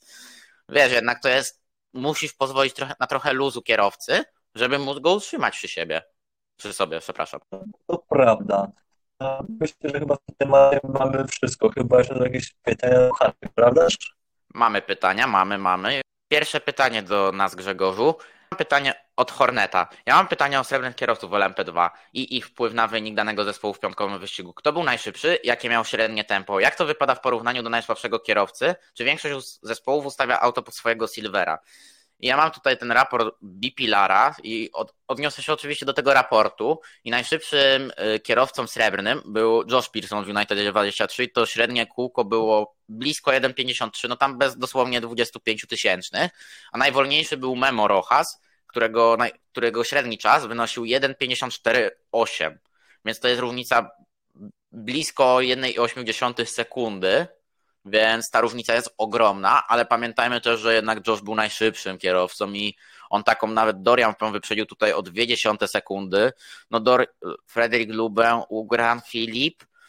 i takiego już Shona Galela Pearson wyprzedzał o 60 sekundy, a Matthiasa Kaisera o blisko sekundę, więc jednak tutaj mamy taką grupkę srebrnych kierowców, która jest już na wysokim poziomie, a mamy takich typowych srebrnych kierowców, którzy są srebrni i będą srebrni. Tak, zresztą nawet są kierowcy srebrni, którzy ustępują brązą. No, chociażby Ben Keating potrafi zaorać, e, zaorać słabszego Silvera w tym samym aucie, albo nawet, no nawet i w gorszym, no bo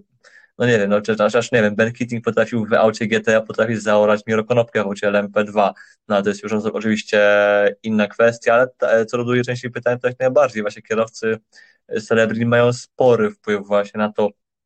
jaki wynik notuje zespół, ponieważ e, jeśli masz dwóch załóżmy platynowców, czy gold platyna, albo też inną konfigurację, gdzie masz tych dwóch e, stricte profesjonalistów, to tam poziom jest bardzo zbity i tam kierowca, ok, robi różnicę, ale już niewielką, w sensie no, może być on e, dobry kierowca od, e, między dobrym a fenomenalnym kierowcą e, platynowym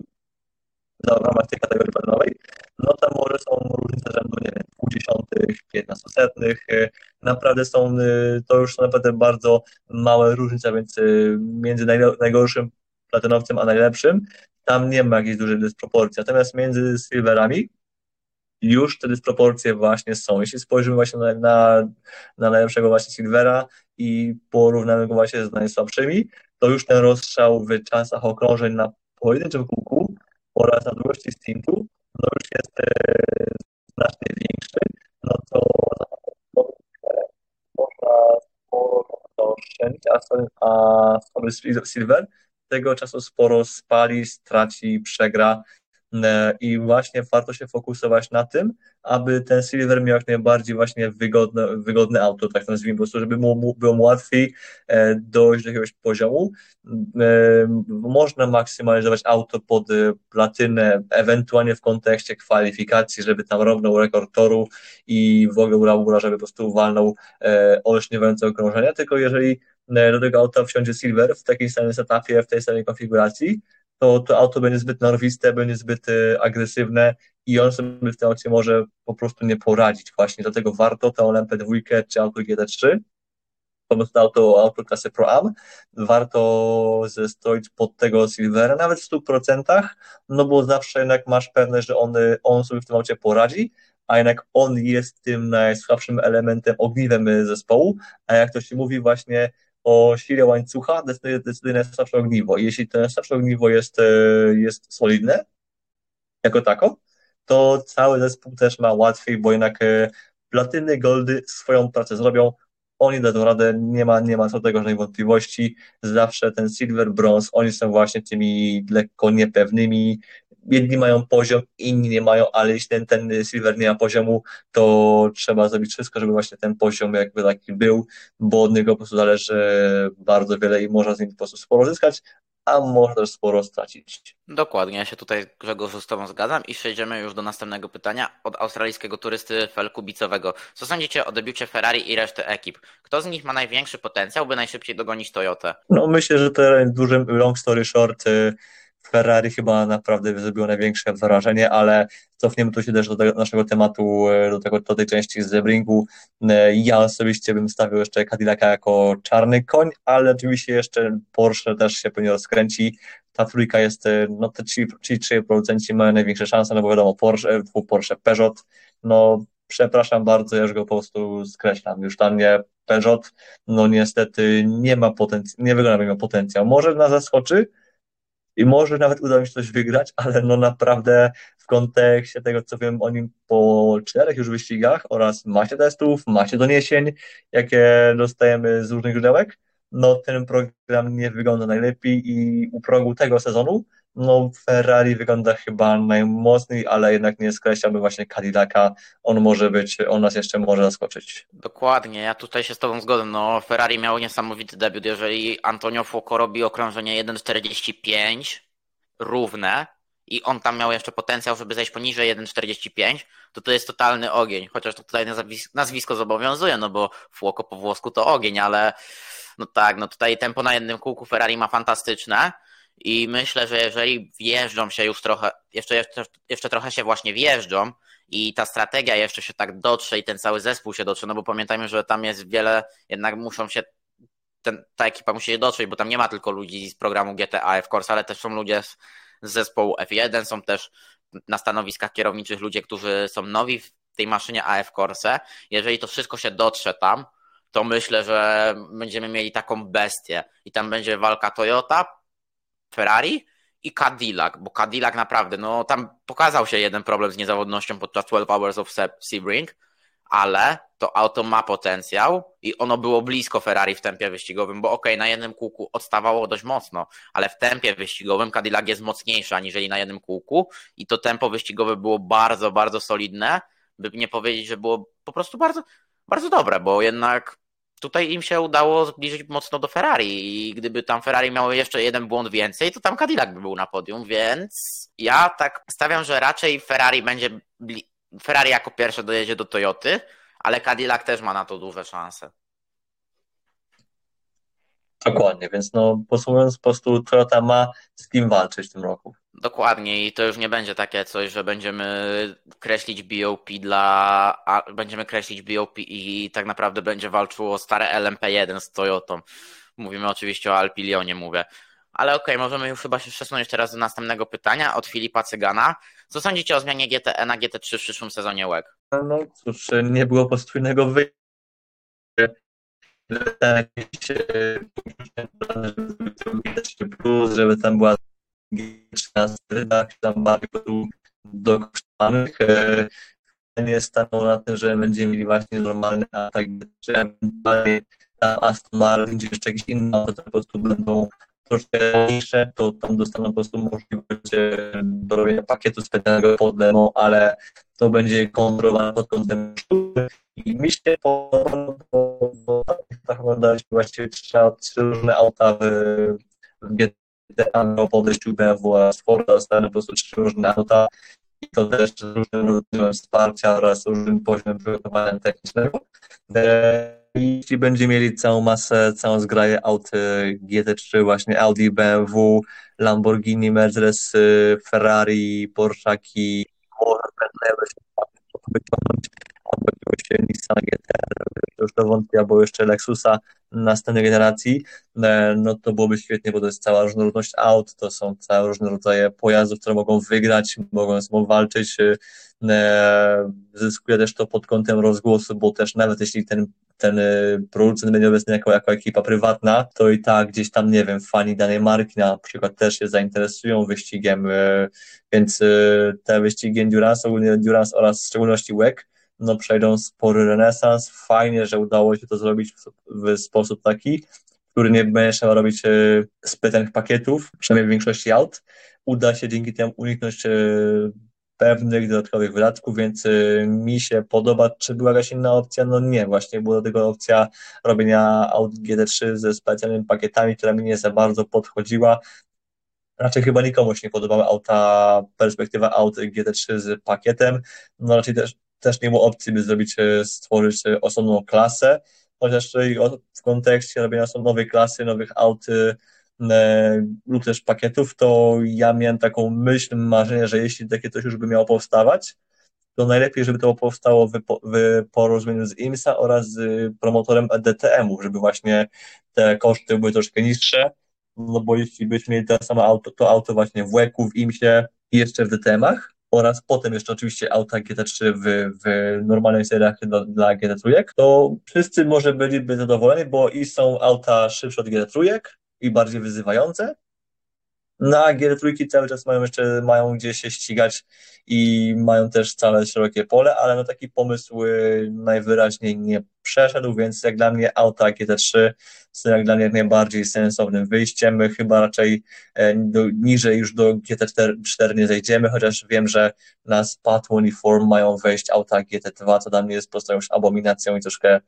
no, zaprzeczeniem idei tego wyścigu, bo to jednak troszkę nam obniża rangę tego, tych zawodów, ale to już jest e, temat na inną rozmowę. Dokładnie, tutaj to tak już tej końcowej, że tam wchodzą te GT2, a moje zdanie na temat GT3 w WEC-u jest bardzo pozytywne, jest takie samo jak twoje Grzegorz, no bo powiedziałeś tutaj masa producentów, Audi, BMW, Lamborghini, Ferrari, Porsche, te, od przyszłego roku też będzie Corvette, Ford, nowy Lexus, no Aston Martin, no po prostu można by tych producentów mnożyć i to też będzie na pewno dla, też, dla niektórych zespołów nowa szansa, bo tak nawet mam teraz odpalony samo artykuł z Sportscars 365 i Hard of Racing, czyli wieloletni partner Astona Martina w Stanach Zjednoczonych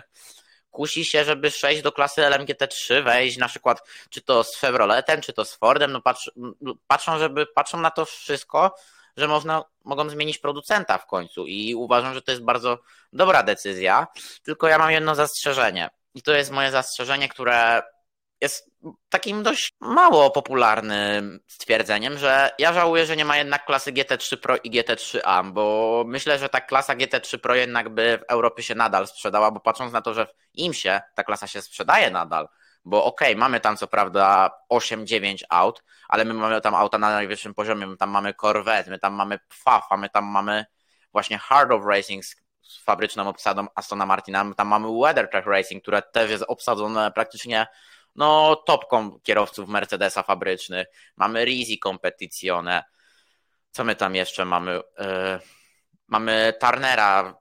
Turner Motorsport z BMW, które też jest dość fajnie obsadzone. No, mamy tam naprawdę fajną obsadę i myślę, że w łeku na przykład to by też skusiło i Forda i Corvette, żeby jednak też do łeka wejść, by im to pomogło w ustalaniu załogi, a myślę, że takie zespoły jak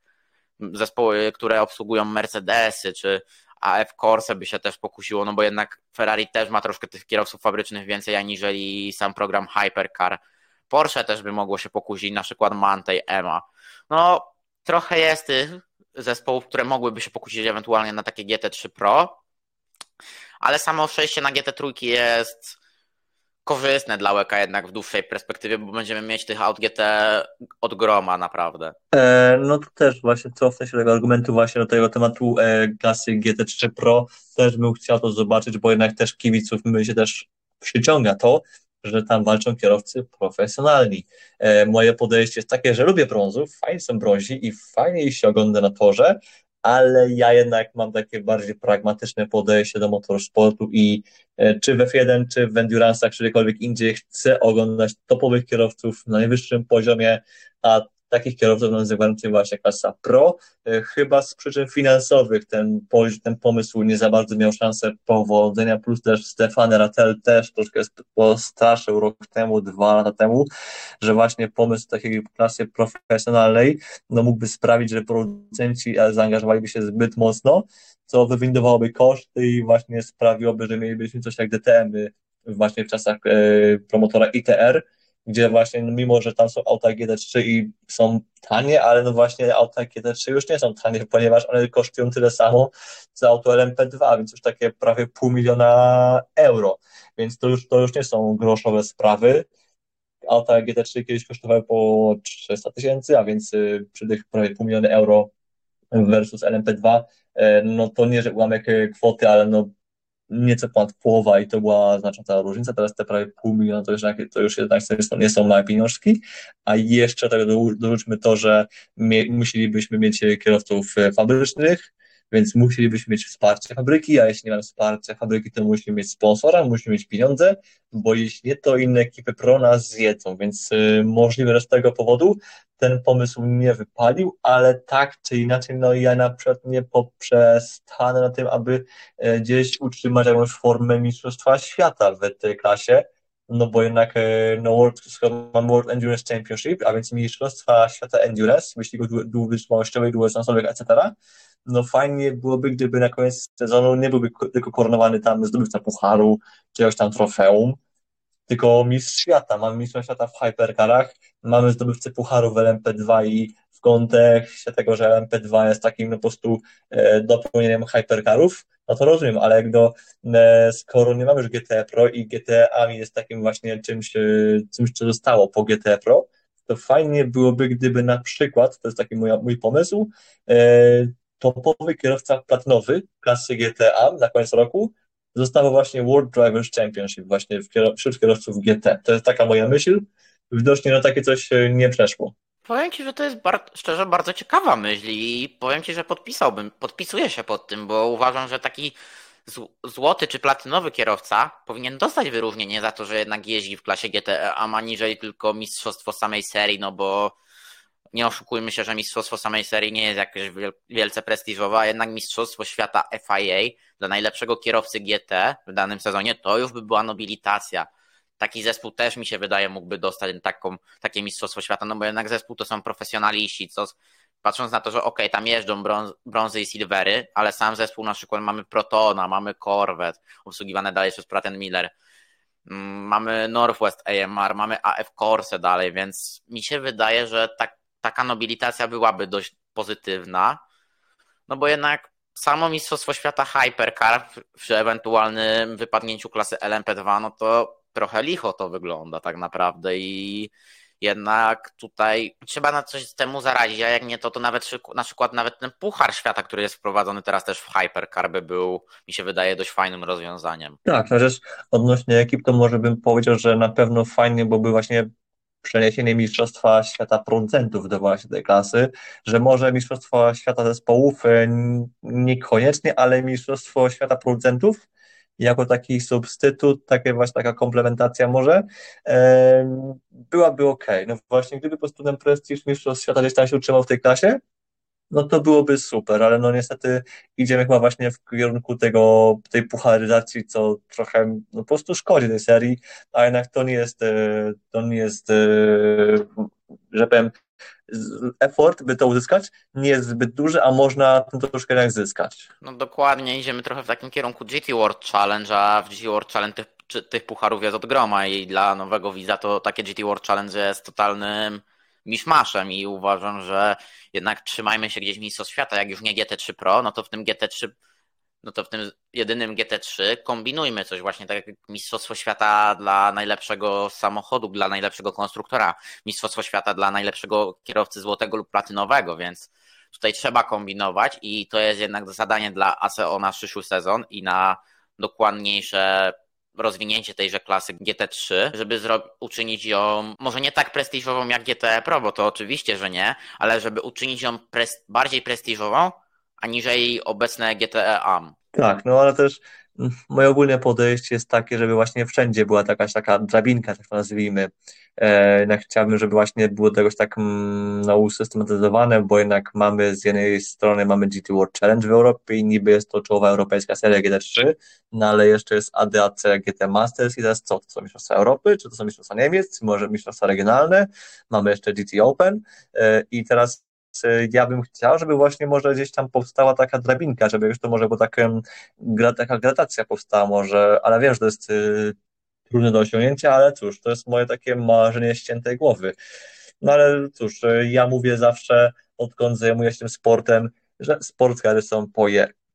I w endurance'ach nie chodzi o to, by rozumieć, kto jest, kto jest nad kim, kto jest wyżej, kto jest niżej, chyba chodzi po prostu o to, by się cieszyć ze ścigania, bo rozumienie pewnych rzeczy jest, y, no, trzeba, na to trzeba po prostu poświęcić czas i nerwy a chyba nie o to chodzi w tym sporcie. Czy tu się po prostu trzeba bawić dobrze tym sportem? Dokładnie, my po prostu musimy odczuwać fan z oglądania i kierowcy odczuwać fan z jazdy. Już przechodząc do ostatniego pytania na, na dzisiejszy odcinek, Rafał Ezie zadał, czy to jest ten, czy to jest ten sezon dla Tifozich i co z błędnym Kowbojem i jego zespołem po pierwszej rundzie? E, nie no, w temacie Latifozich to myślę, że tak, no to już, no już temat poruszyliśmy, jak najbardziej jest to ten sezon Latifozich, może być. Oczywiście to jest dopiero pierwszy wyścig, ale wygląda to mega obiecująco. Ferrari zrobił po prostu mega rozsądną, obiecującą konstrukcję, dobrze wytestowaną, dobrze przygotowaną, e, podobnie z Cadillaciem i z Porsche, więc oboje, wszyscy, cała trójka jest e,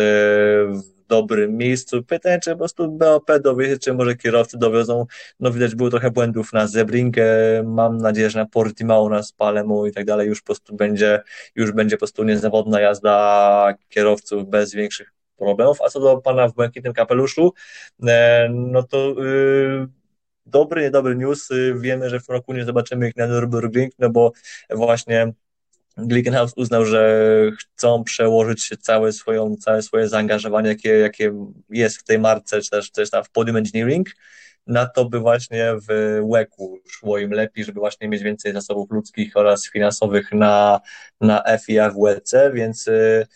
e, cóż, e, już idą pełny program pod młotek. E, mam na, znaczy nie no, jeszcze, jeszcze y, SCG04 nie poszło totalnie pod młotek, ale no na Nürburgringu, a więc na tej flagowej imprezie ich nie zobaczymy, więc widać, że Jimowi mega zależy na tym, by w łeku im szło lepiej. Y, nie mają niestety łatwo, bo no mają mniej chyba pieniędzy niż nawet niż y, Van Wall, to jest raz. Dwa, no przez to, że mają mniej pieniędzy i mniej testów, no to też to rozumienie opon, które jak widać sporo namieszały w tym roku no jest e, dla nich trudniejszym zadaniem. Mam nadzieję, że im coś się uda i nie będą takim po prostu dopychaczem stawki albo takim pomostem między LMP2 a hypercarami, bo jednak no, jeśli mają takie coś robić, to niech no, może Jim no, zabierze po prostu swoje auto i pójdzie po prostu nim jeździć na track e, co zresztą chyba zrobił właśnie na, na, na torze Kota na zimy, że to była chyba właśnie taka jedyna jazda tym autem między Monzą a tegorocznym Zebring, no, no niestety perspektywy chyba nie wyglądają najlepiej, e, że było miło, ale no bez rozwoju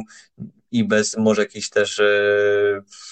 innych zmian, no nie ma szans, no jednak e, on teraz się będzie ściera, ściera się teraz z producentami, z markami, które mają no, po swojej mega zasoby, mega doświadczenie, a on ma po prostu kapelusz, e, parę milionów i no to już po prostu auto, które nie jest rozwijane i no, w tej walce po prostu stoi na przegranej pozycji i nie wie, że po prostu może walczyć z Peugeotami oraz z One Wallem. A niestety, no, ja bym mu życzył troszkę więcej e, sukcesów. Dokładnie, tam tylko jedno nadwozie jest tak naprawdę w rękach Jima, bo 708 jest w rękach Jima, 709 jest w rękach prywatnych, ale jest właśnie to światełko w tunelu, o którym mówisz dla Glickenhausa, to tak jak mówisz, wycofanie się z Nürburgringu, przełożenie zasobów ludzko-finansowych na Le Mans, ale też jest postać Maxiego Gyca, który przyniósł za sobą, przyniesie najprawdopodobniej za sobą pewnego różowego sponsora, jakim jest BWT i jeżeli Maxi Gyc by pojechał w Le Mans właśnie w aucie numer 709 dla Glickenhausa i przywiózł za sobą BWT i mam nadzieję, że za tym samym na 709 zobaczymy piękne różowe malowanie, to tutaj te pieniądze od BWT mogłyby naprawdę ten projekt rozruszać, jeżeli BWT by pomyślało, może wejdziemy na stałe w taki projekt, to tutaj jest naprawdę dość duży potencjał i myślę, że tutaj Jim powinien grać na, tą, na tę kartę i tutaj trzeba by rozwijać właśnie to auto i trzeba by powiedzieć, ok, my podpisujemy z wami umowę, wy nam sponsorujecie auto, jedno z aut jest różowe, ale też dajecie nam pieniądze. Jakby i my te pieniądze wykorzystujemy na testy pomiędzy sezonem a pomiędzy sezonem a pomiędzy jednym sezonem a drugim sezonem i też jedziemy pełen sezon bo u Jima jest to, że jednak pomocy mówi zawsze na Fuji nie jadę, bo nie ma sensu. I to samo w Bahrajnie, bo już zrobiliśmy cel marketingowy, dziękuję bardzo. I tutaj by to fajnie mogło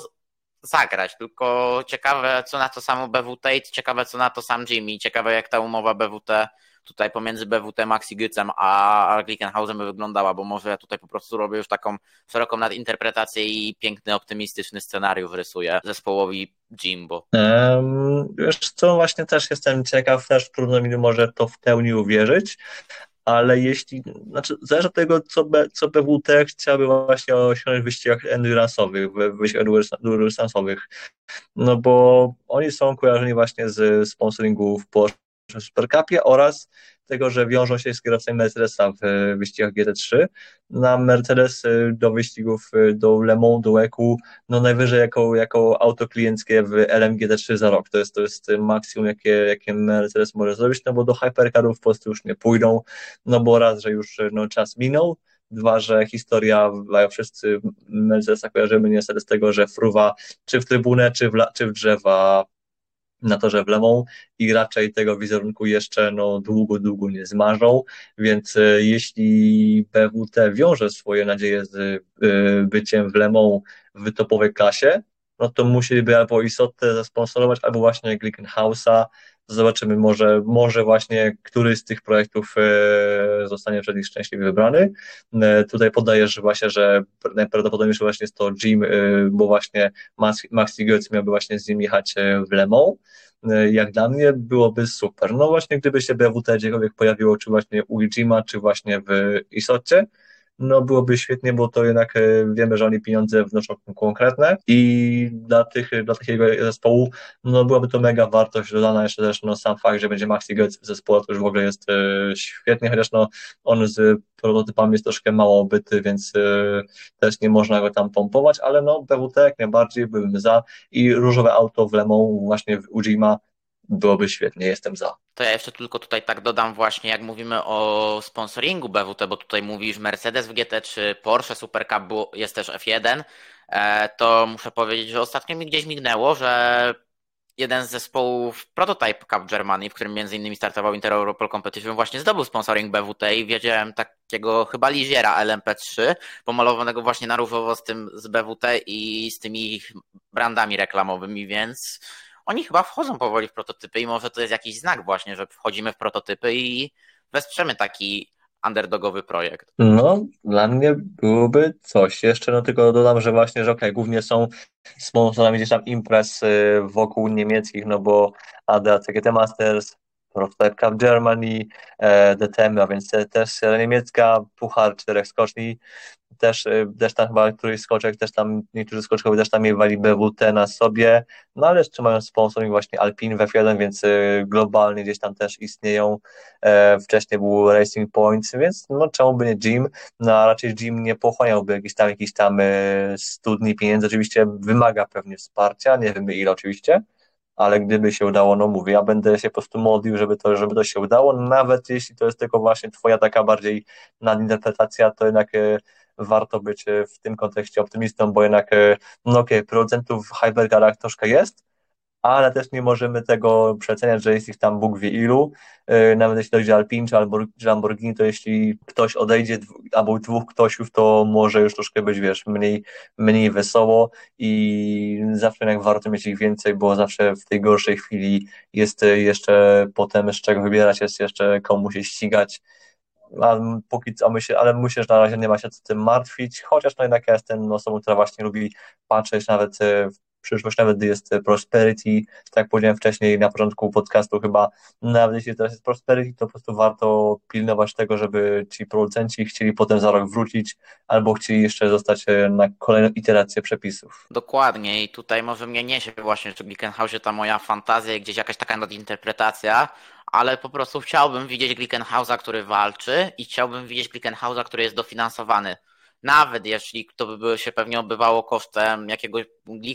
BWT Glickenhaus Racing, no to i tak dostają, dostają pewnie, dostawaliby pewnie takie środki, które by im wystarczały na rozwój tego auta i na jakieś testy, więc i pewnie by mogli jeszcze dostać też ewentualnie jakiegoś kierowcę lub dwóch automatycznie w pakiecie, więc opcja dla nich to by była genialna i chciałbym to zobaczyć tak szczerze. Ale no to może to jest taki scenariusz trochę fantazy, a trochę takie wróżenie z fusów po herbacie. No cóż, no myślę, że na fusy jeszcze nam przyjdzie czas, y, będziemy jeszcze mieć czas na, na, te, na fusy powrócić jeszcze przed całym Le Mans. Oczywiście też jest kwestia czasu i innych, innych aspektów. Dokładnie, pewnie jeszcze sporo odcinków podcastu upłynie, zanim będziemy wiedzieć coś więcej na temat tejże umowy i bo pewnie będziemy wiedzieć już coś za kilka tygodni na temat tej umowy na samo Lemą, ale na to, co może być po Lemą, bo jednak no tutaj pewnie będziemy, pewnie francuskie źródła będą nam o tym jakże donosić